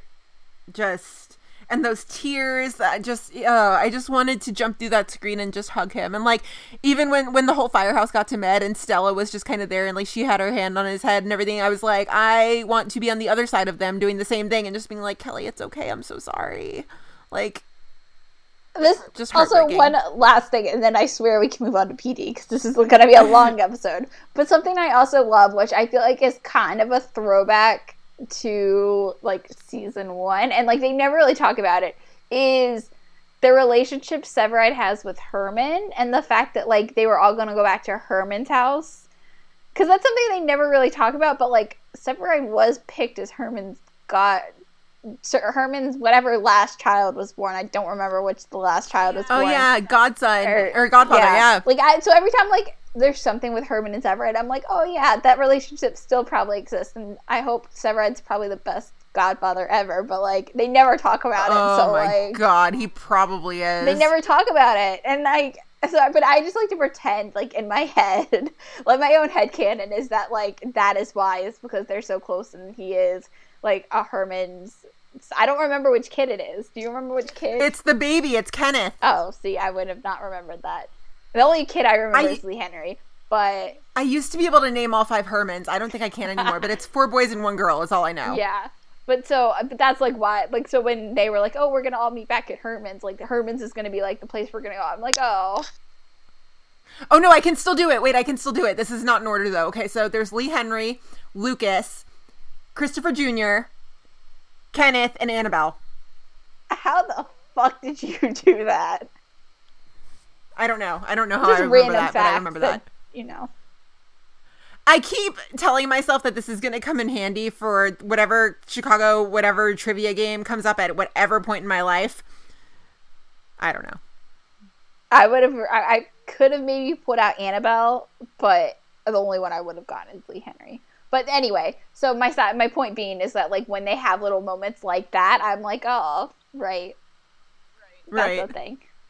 Yeah, and you forget that too because you don't really see them interact. They much. never talk, and they never. I don't know if they've ever talked about since they were declared godparents at the end of season one. I don't think they've ever talked about it, even when Shay was still alive. Yeah. Which is Yeah. crazy because Severide is so fucking good with kids, and you would think the fact that he has a fucking godchild who he could see on a regular basis if he wanted to, and he probably does, we just don't see it, but like, still. Can somebody write the fanfic where Severide works at a daycare center? Oh my god. I need that in my life. Yes. and he just has like deep philosophical conversations with the kids. This is where I really wish I, like, could creative write. Because I have so. You probably could. No, I'm terrible at it. I, I, no, I, I'm not a good creative writer. I still think you should write that like Hanukkah Christmas or Hanukkah Christmas movie, Hanukkah holiday movie. That's what I've been movie. thinking about. That's why I bring this up is because I've been thinking about although I don't really have any good concrete ideas on like what I would happen, but I'm like, man, I really just sometimes like want to sit down. Like I've been watching so many Hallmark movies and they're great, but I'm like, man, what would a Hanukkah version of this look like? And I don't Yeah. know. So just to update the listeners out there, uh, so a while back, Bryna wrote a post for I think Talk Nerdy. Yeah, last Hanukkah, Uh, last to last December. yeah, about how she wants to see Hallmark do like a Hanukkah movie instead of a Christmas Just movie. anybody. I it doesn't even need to be Hallmark. Just anybody. so I told her to just write it, and then she was like, "LOL." That's crazy. Okay, and before someone comes back at me, I will post this because I want to just post it now that the holiday season is again. I will repost it. But the point is, yes, there are some Hanukkah movies, but really that's only Eight Crazy Nights and then a bunch of TV things. There is no good, just like feel good, like Hallmark equivalent of a Hanukkah movie. There are Hanukkah movies, just not the like what I'm talking about. You should write it. You totally could. I just have to come up with a good idea. I real, I but I've been thinking about this, like I and I don't know. I, I, don't, I don't know. Yeah. So listeners, if you know of any feel good Hanukkah movies, let us know. I've done a lot of googling. Otherwise- they don't exist. Just tweet Bryna and tell her that she could totally do it. but anyway, yes, I I wish I knew how to write fanfic because I have so many ideas. I don't think you ever really know how to write fan fiction. I think you just write and post. Okay, but there is good fan fiction with guy people who can clearly creative write and people who can't because there is some terrible fan fiction out there. We really need to step up our researching for our fanfic episode. Should we do that after Thanksgiving?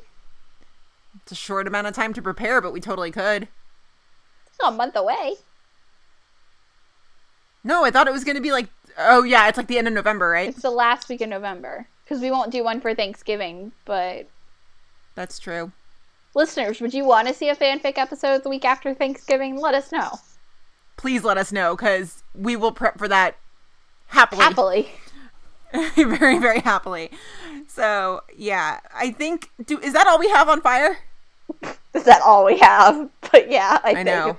I we haven't even touched PD. Dear God. We have, I know, and we say that we're, we're like, oh, like we have so that was a lot for fire, but I feel like we might have more for PD. Yeah, that's what, guys. We said we had a lot to talk about. There is a lot to discuss. There's a lot to discuss. Okay, should we just jump right into PD? Yeah, let's do it. What should we start with? Oh my Should god. Should we start with the Um, easy stuff, like the easier stuff? uh, You go ahead. Whatever you start us off. I don't know. I mean, do we should we just jump into Upsick? Like, I don't know. What do you think? we can jump into upsick. Let's- That's fine. Thoughts on Upsick? like, what were your hot takes that you thought you were? Okay, so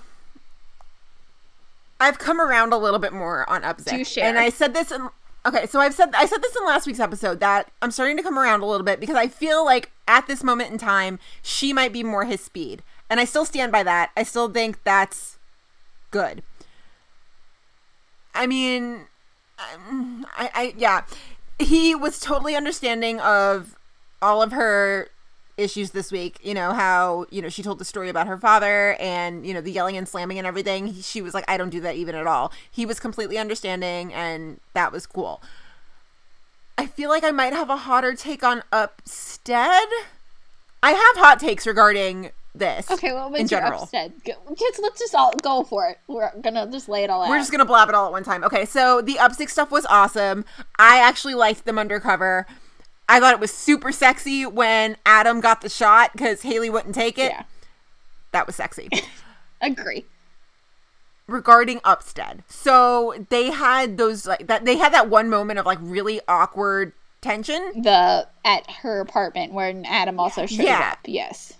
Yeah, and so they had that one moment of awkwardness, and then I think they had like one other scene in the car that like wasn't even that bad. Basically, the way the episode ended had me texting Brian and saying, "Wait a second, Haley's into Jay." Not that Jay's into Haley. I think Haley's into Jay. Explain.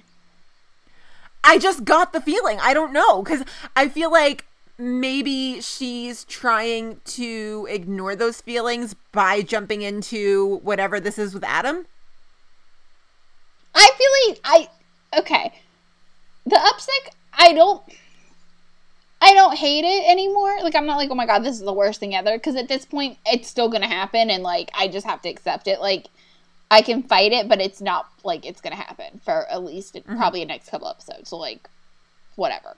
So like I know again, like even last year I had said like upstick, like I kind of wanted to see it happen. So I'm not like hating on it. I just like I don't love it as maybe as I thought I would last year.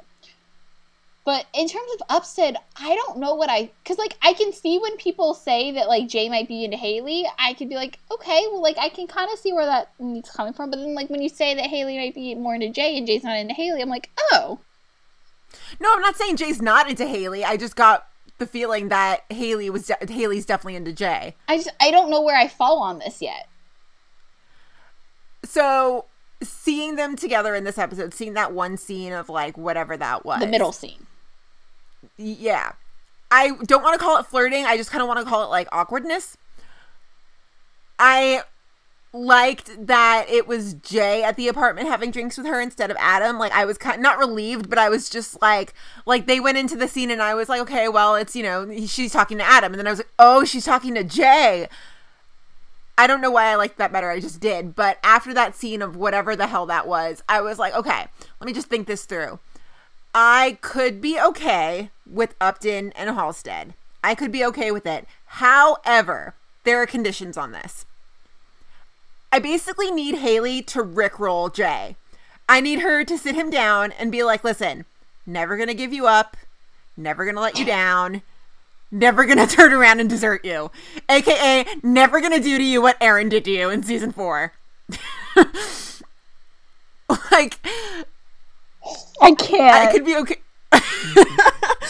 I could be okay with Upstead, but I need that to happen. I basically need her to rickroll him. I don't know where I thought you were going when you said that. I- don't even. Why are we friends? Dear Lord. Whatever. You love me, and I make a good point, and you know it. No, you make it when you explain. It's a great point. I just I don't e- I don't even know, but I, here's my thing: is I wonder. Okay, there's two things. One, would we be talking about Upstead in the same way if it wasn't like in the scene, especially? Like, would we be talking about it if Adam and Haley weren't a thing? Like, will we be talking about Upstead potentially becoming like on their way to becoming a thing if Upstead mm-hmm. wasn't? Well, maybe not, because the whole thing that sparked that conversation was Adam coming to the door. Right. And that's kind of my other point is that I could probably be okay with Upstead, but I feel like it's gonna be solely based out of whatever happened. Like, it's gonna be the result of her breakup or something that happened with her and Adam, and not because it happened naturally. And that's where I'm gonna be. Like, whether it's because one of them is, like, Jay's jealous of Adam and that's what they decide to go with, or because, like you said, Haley is using Adam as a placeholder or whatever. It's not going to just happen naturally because it happened. And that's what I, if I could be okay with Upset if it just kind of organically evolved into them becoming more than friends.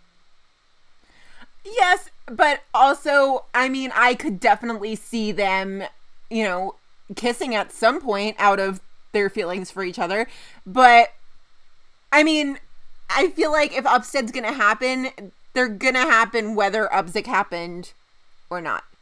Because I mean, those feelings are gonna be there. Maybe it's just that out or not Atwater. Maybe it's just that Ruzek coming to the door is what made them both like realize. Oh wait, Right, but what I'm saying is we haven't seen that. That's Right. what I'm saying. Like I'm not denying that like they've been organically evolving into whatever and that they've both mm-hmm. been slowly developing feelings, but what I'm saying is that like we haven't seen it. So for me it's very out of the blue. I mean, out of the blue. I say that like we haven't known that that was probably going to happen for like a year and a half. But like it's out of the blue that all of a sudden now Jay's been thrown in the mix only when Adam shows up. And that like maybe they're gonna become you know what I'm trying to say? Like it just seems like for me, like I wish they'd been planting seeds of this like earlier. That Jay and Haley might have feelings for each other. Even though uh, for like us as television viewers and like as people who watch television and like can see patterns, like we could see it coming from a mile away. I mean, I can understand that it just needed a catalyst, and that for Haley, it was seeing Jay shot and thinking he was dead. I guess. I don't know. Uh, it's gonna be like when it actually happens, I'm gonna be like, whoa. It doesn't matter even if I'm like totally okay with it. It's still gonna be like, whoa. Jay is kissing Yeah. someone that's not just a casual fling, and that that's not Aaron. Like what? But like, let's think about this though, because remember how we said a couple weeks ago that Haley really gets Jay. Yeah, she does. You think she gets him more than Lindsay got him? I think she gets him in a different way. Not that I want to compare Lindsay and Upton. They're just very know, they're very different people. They're very different relationships. I Right. I just think it's differently. I don't think one is more than the other. I just think they're different. And I'm I mean I said this last week too. Like I'm so firmly on Team Jay that like if Upton is what makes him happy, then like I'm okay with that, and like I, I will Yeah. support that 100. percent It's just weird because again, like we've never seen. Well, no, Gabby, but that's different. But, like we've really not seen him kiss. I mean, besides Camilla, but that was a fling. Like we've only seen him kiss like flings, and then Aaron. Exactly why I need Haley to rickroll him. but Yeah, I, I don't know. I'm definitely more intrigued by the potential of Upstead. yeah, seeing that scene with them together, I came around to it a little bit more. Like, I was just like, okay, I know I've been like vehemently against this in the past, but maybe I, could be. I think this. the difference between and again, you're talking to two people who are huge Linstead shippers, like Linstead all the way. But hmm. I think the different, I think one of the major differences is that not saying that Aaron and Jay weren't friends because obviously they were. They were friends before they were ever lovers. But Aaron, I mean Haley and Jay, like there's just such a friendship base there. That like Yeah. with Aaron, you always knew because Aaron and Jay were clearly always flirty from the minute they met. Yeah, And so, not that they weren't friends, because they definitely were, but like with Haley and Jay, it wasn't like flirty from the moment they met. And they're still not flirty, but like, you know what I'm saying? Like, it's just different in that way. yeah. So, It sounds like we're favoring Upstead over Upzick. Is that what's happening right now? yes. And oh my god, I thought I'd never say that. Yes. But again, I think it's the way that Upsick happened that I'm like turned off by it. I came around to them a little bit more this episode. I'm trying to have my cake and eat it too here because I'm like I'm coming around to Upzick, but I wouldn't be opposed to Upstead. Right. And I think the Upsick thing, and I think the reason that everyone hates Upsick is I think if we had had some kind of definitive answer about like the Burgess situation, then like people would probably be okay with the Upsick stuff, or more okay, Yeah. more okay with it. Yeah, I'm not crazy about how these past few episodes have kind of almost been a return to like the seasons one through four format where, you know, Bridgetonio and Atwater and even Jay, like they're kind of becoming background again in favor of this Yeah. other ship. Well, and even But- today, I was thinking about as I was rewatching scenes, like Voight has been very much a background character this season, Yeah. and I kind of like it. um, Because he's terrifying. Yeah, but also just like I I mean Voight's always been at the lowest of low in my list in terms of like characters I like and I find more interesting. Um but yeah, there's just been such a ruse Ruzek and Upton focus that like it's almost too much. Um or no, it's not almost too much. It is a little too much. Because like we've also just dropped like Antonio's like drugging himself up over in the corner and like no one's talked about it. I just the way you phrase that, I'm just imagining Antonio over in the corner just popping pills and nobody's doing anything about or it. Or like a la Kelly, like giving himself shots in the corner. oh man. But yeah, I, I mean, I so I want to return back to that. We haven't seen that. I mean, yeah, I just okay. Like question: Do you, Yeah, yeah. what do you think happens first? Do you think that Kim gets a chance to find out that Upsick was a thing while it's still a thing, Do- or do you think Upton and Jay become a thing before that Burgess can even find out? Like, what do you think happens? I don't think Burgess will ever find out. Or if she does find You out, don't- it's going to be off camera. Oh, yeah, I was gonna say They're going to glaze right over that. I don't. Um, yeah. And do you think that something happens like mid-season finale? Because like clearly, I feel like they're building up to something. Like something has to happen in mid-season finale, and I would assume because of the focus that Upsick has gotten, that it's gonna be with them. Maybe Upstead kisses in the mid-season finale. Maybe it's a slow drag, like a slow burn. Or maybe we're going full romantic plot here for a cliffhanger. Interesting. That is not very. they could do a million that is things. not very PD, but we could go there. We could try. I mean, aliens could land in Chicago and PD's on the case in the mid-season finale. Literally anything's on the table. I know. I feel like because I feel But like. I feel like go ahead. no, I'm just saying this is in no way us like complaining like, "Oh, they've given us so much Upzick." It's just Different. different. It's different. That's exactly that's the perfect way to put it. It's just there's a lot of different things happening in one Chicago land that's taking some adjusting. Yeah. I'm very intrigued. So let's talk about this case though, because this case was something. Uh-huh.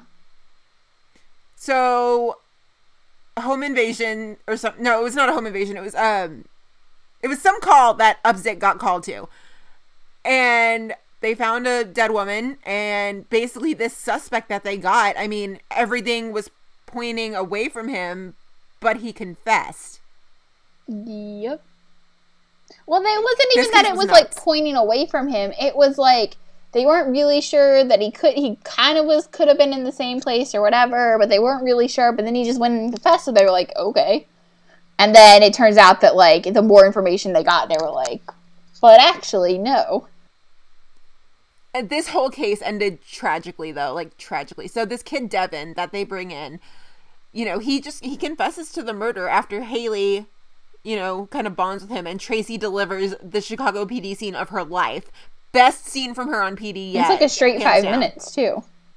Straight five minutes, which is so rare on network. I feel like most scenes, like they try to keep them no longer than two minutes. Yeah. So a five minute scene, I mean, that is heavy. And between And just like Tracy the two of them. it. Yeah. Like it's not like mm-hmm. 10 million people coming in and out. It's like Tracy and Cameras, and that's it. Yeah. And Tracy just crushed it. Yeah. I wonder how many takes they had to do because that's intense. I don't know. Um, but in terms of But this this actor who played Devin, you've actually interviewed him I did, yeah. So Cameras Johnson, um, last year he was on a show on a Hulu original called There's Johnny, um, that is not officially like ever been canceled as far as I know, but it was also not renewed. And like actors have obviously moved on to other things, so like I'm taking that it was canceled, but like you try to go to like Wikipedia and it's not like they've ever been canceled. Um, but they also didn't get picked up. So I'm assuming that's a cancellation in Hulu's world.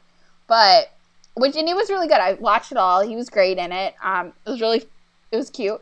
Um, but yeah, so he and I talked actually last year. Um, and he's very, he's very cool, very nice, very down to earth. Um, and so when I saw him though, because we saw this episode early, and so when I saw him, I was like, oh my god, cameras, I got you. There it is.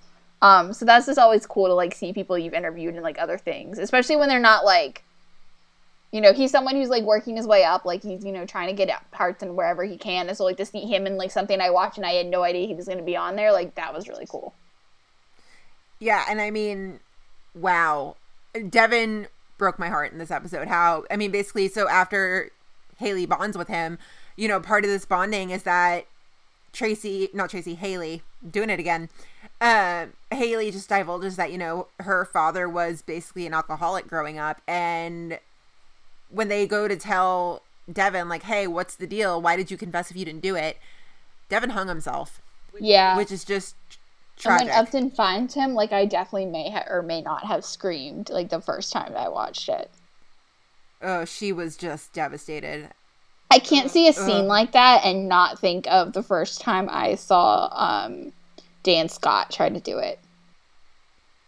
I love that we always think of One Tree Hill. We always find a way to tie it back to One Tree Hill. It's just like that moment, like seeing Dan Scott do it is so ingrained in my brain. And like because this was Yeah. in jail and it was like done with a sheet in a very similar way. I mean, granted, it wasn't from a ceiling, but like still, I was just like, oh my god, Dan Scott, and I might, I may or may not have screamed or like let out a noise. So, my deal with Devin is that I'm really surprised that intelligence was just like, he's letting us talk to him. He hasn't even lawyered up. What's the deal?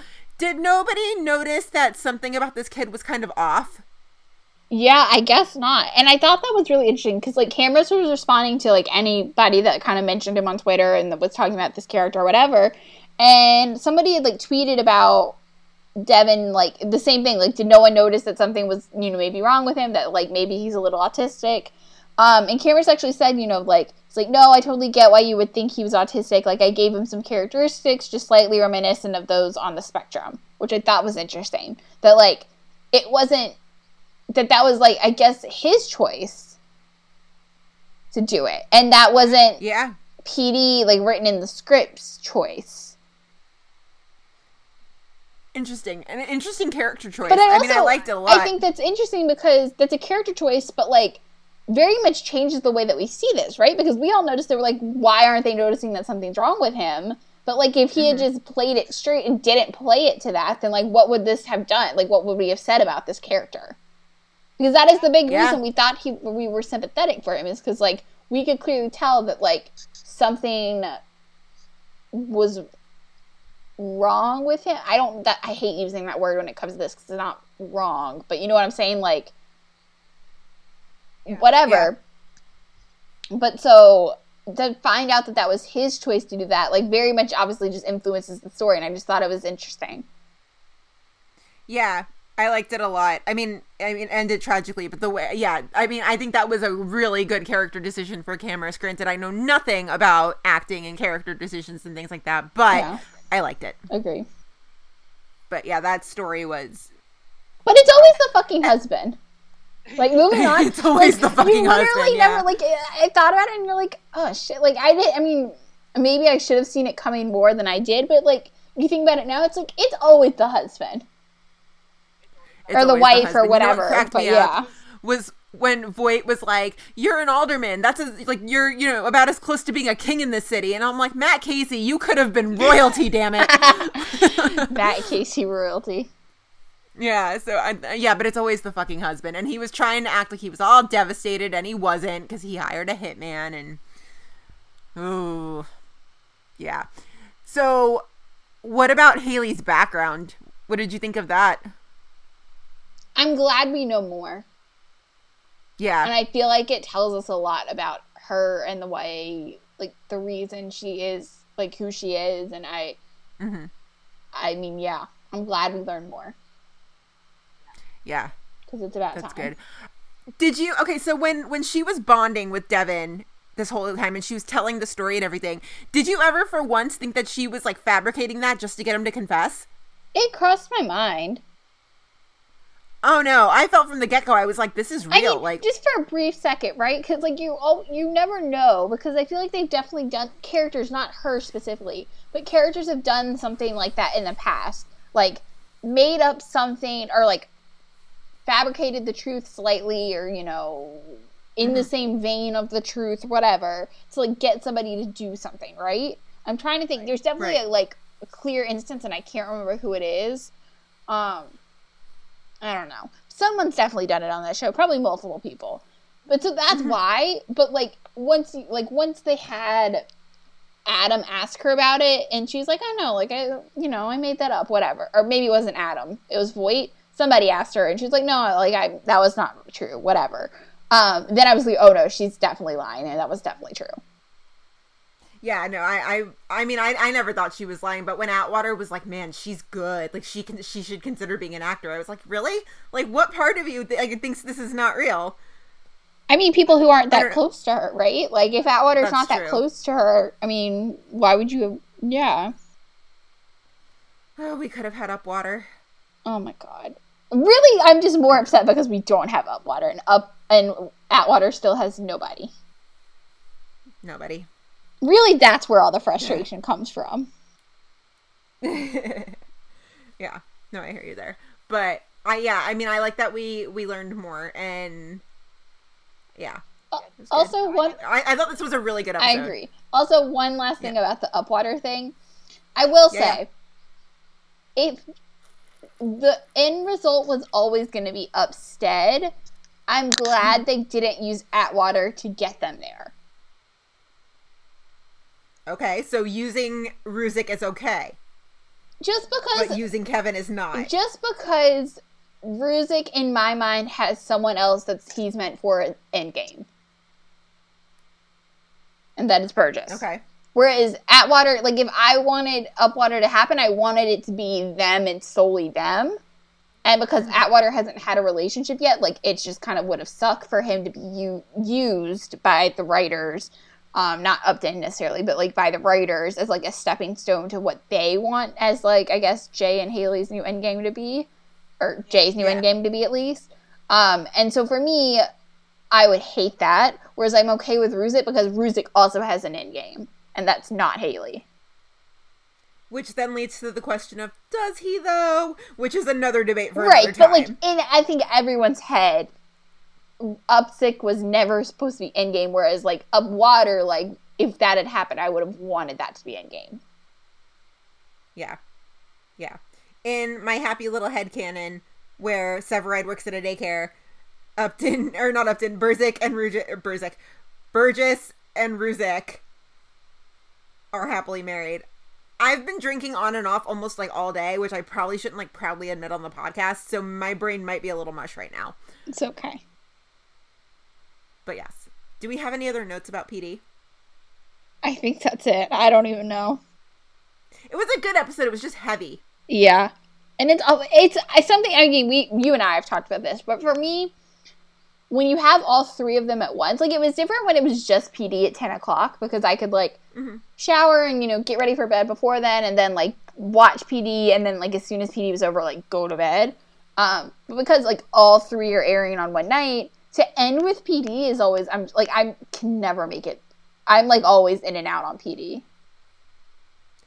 it's hard to maintain that like mental endurance during PD because you're just like, oh man, I'm exhausted. That's why I'm like, dude, why do we have the comedy in the middle of the two shows? Can we have that like on the tail end, just kind of like bring us down a little bit? But you know, I understand why they're structured the way they are. Somebody asked us about PD's ratings in I don't remember in our email, and they were asking because PD was PD was the only one that went down halfway through. So like I don't remember what they were, but like Med stayed consistent for its whole hour. Fire did too, but then PD went down after like the ten thirty hour or whatever. And I guess PD's ratings overall have been like down this whole season. And so they were asking like if we were worried um, about like PD being canceled, and I was like, I no. No, not worried at all. Because if you look at it, yeah, the ratings are down, but by down, it just means that there are not Fire and Med's ratings. Like, I think last week, Med and Fire put up a 1.2 and PD put up a 1.1. Right. That's what we mean by down, is like it's barely anything. Right. And when it's down compared to the seasons prior. But I also think at this point you can't cancel one without canceling all of them. And you can't you wouldn't cancel the one that came second, right? Like it would make no sense for them to keep the show that premiered first and the show that premiered last. Well, last is in like shows that are on air because obviously Justice was the most recent one. But like, and then to cancel the one that premiered in the middle, right? Yeah, we don't have to worry. They're I, I don't think we do. I think they're all three very strong shows. You know, I don't know if they lead like in general on Wednesdays amongst like all the network shows, but they're all doing strong and I don't think we need to worry. But again, just remember that we know nothing. We are simply fans just like you. So don't Quote us. take us as yeah, don't quote us on that. But yeah. I think that's all we've got. Is it? Do we have anything else? No, I think that's it. I mean, there was a lot. Like That was and obviously lot, like yeah. we like you said earlier like we you guys have been the most active that you've ever been which is great and we said a lot of shit tonight so if you agree with anything we said if you disagree with anything we said because i know we both said some hot takes at one point um Mm-hmm. email us tweet us dm us like you know the drill like we'd love to hear from you guys we love to talk to you guys because I mean we love to discuss these things even if it's a different viewpoint. I mean, we love each other, but we also kind of know the way each other thinks, and so, you know, sometimes it's good to hear another perspective and, you know, think about things from a different viewpoint. So yeah, we love to hear from you guys. Just be nice if you disagree with us. please. Please. Please please. But yeah so you guys know where to find us. Facebook twitter instagram tumblr. It's meet us at molly's right across the board. You can email us. It's meet us at molly's at gmail.com our email is a safe space. You do not have to talk one chicago with us. You can talk about whatever you want. Also we watch a ton of other shows. You can always message us and be like do you guys watch this? Because the chances are that yes we do um yeah if you like the show which i really hope you do please subscribe on iTunes, leave us a rating and review. We would love that. Follow us individually on Twitter. I am at Gina Watches TV, Bryna. i am at bryna k13 And we'll be back on a normal schedule this week, so you will hear from us again on Friday. And yeah, everybody have a good week, and we will talk to you then. Bye.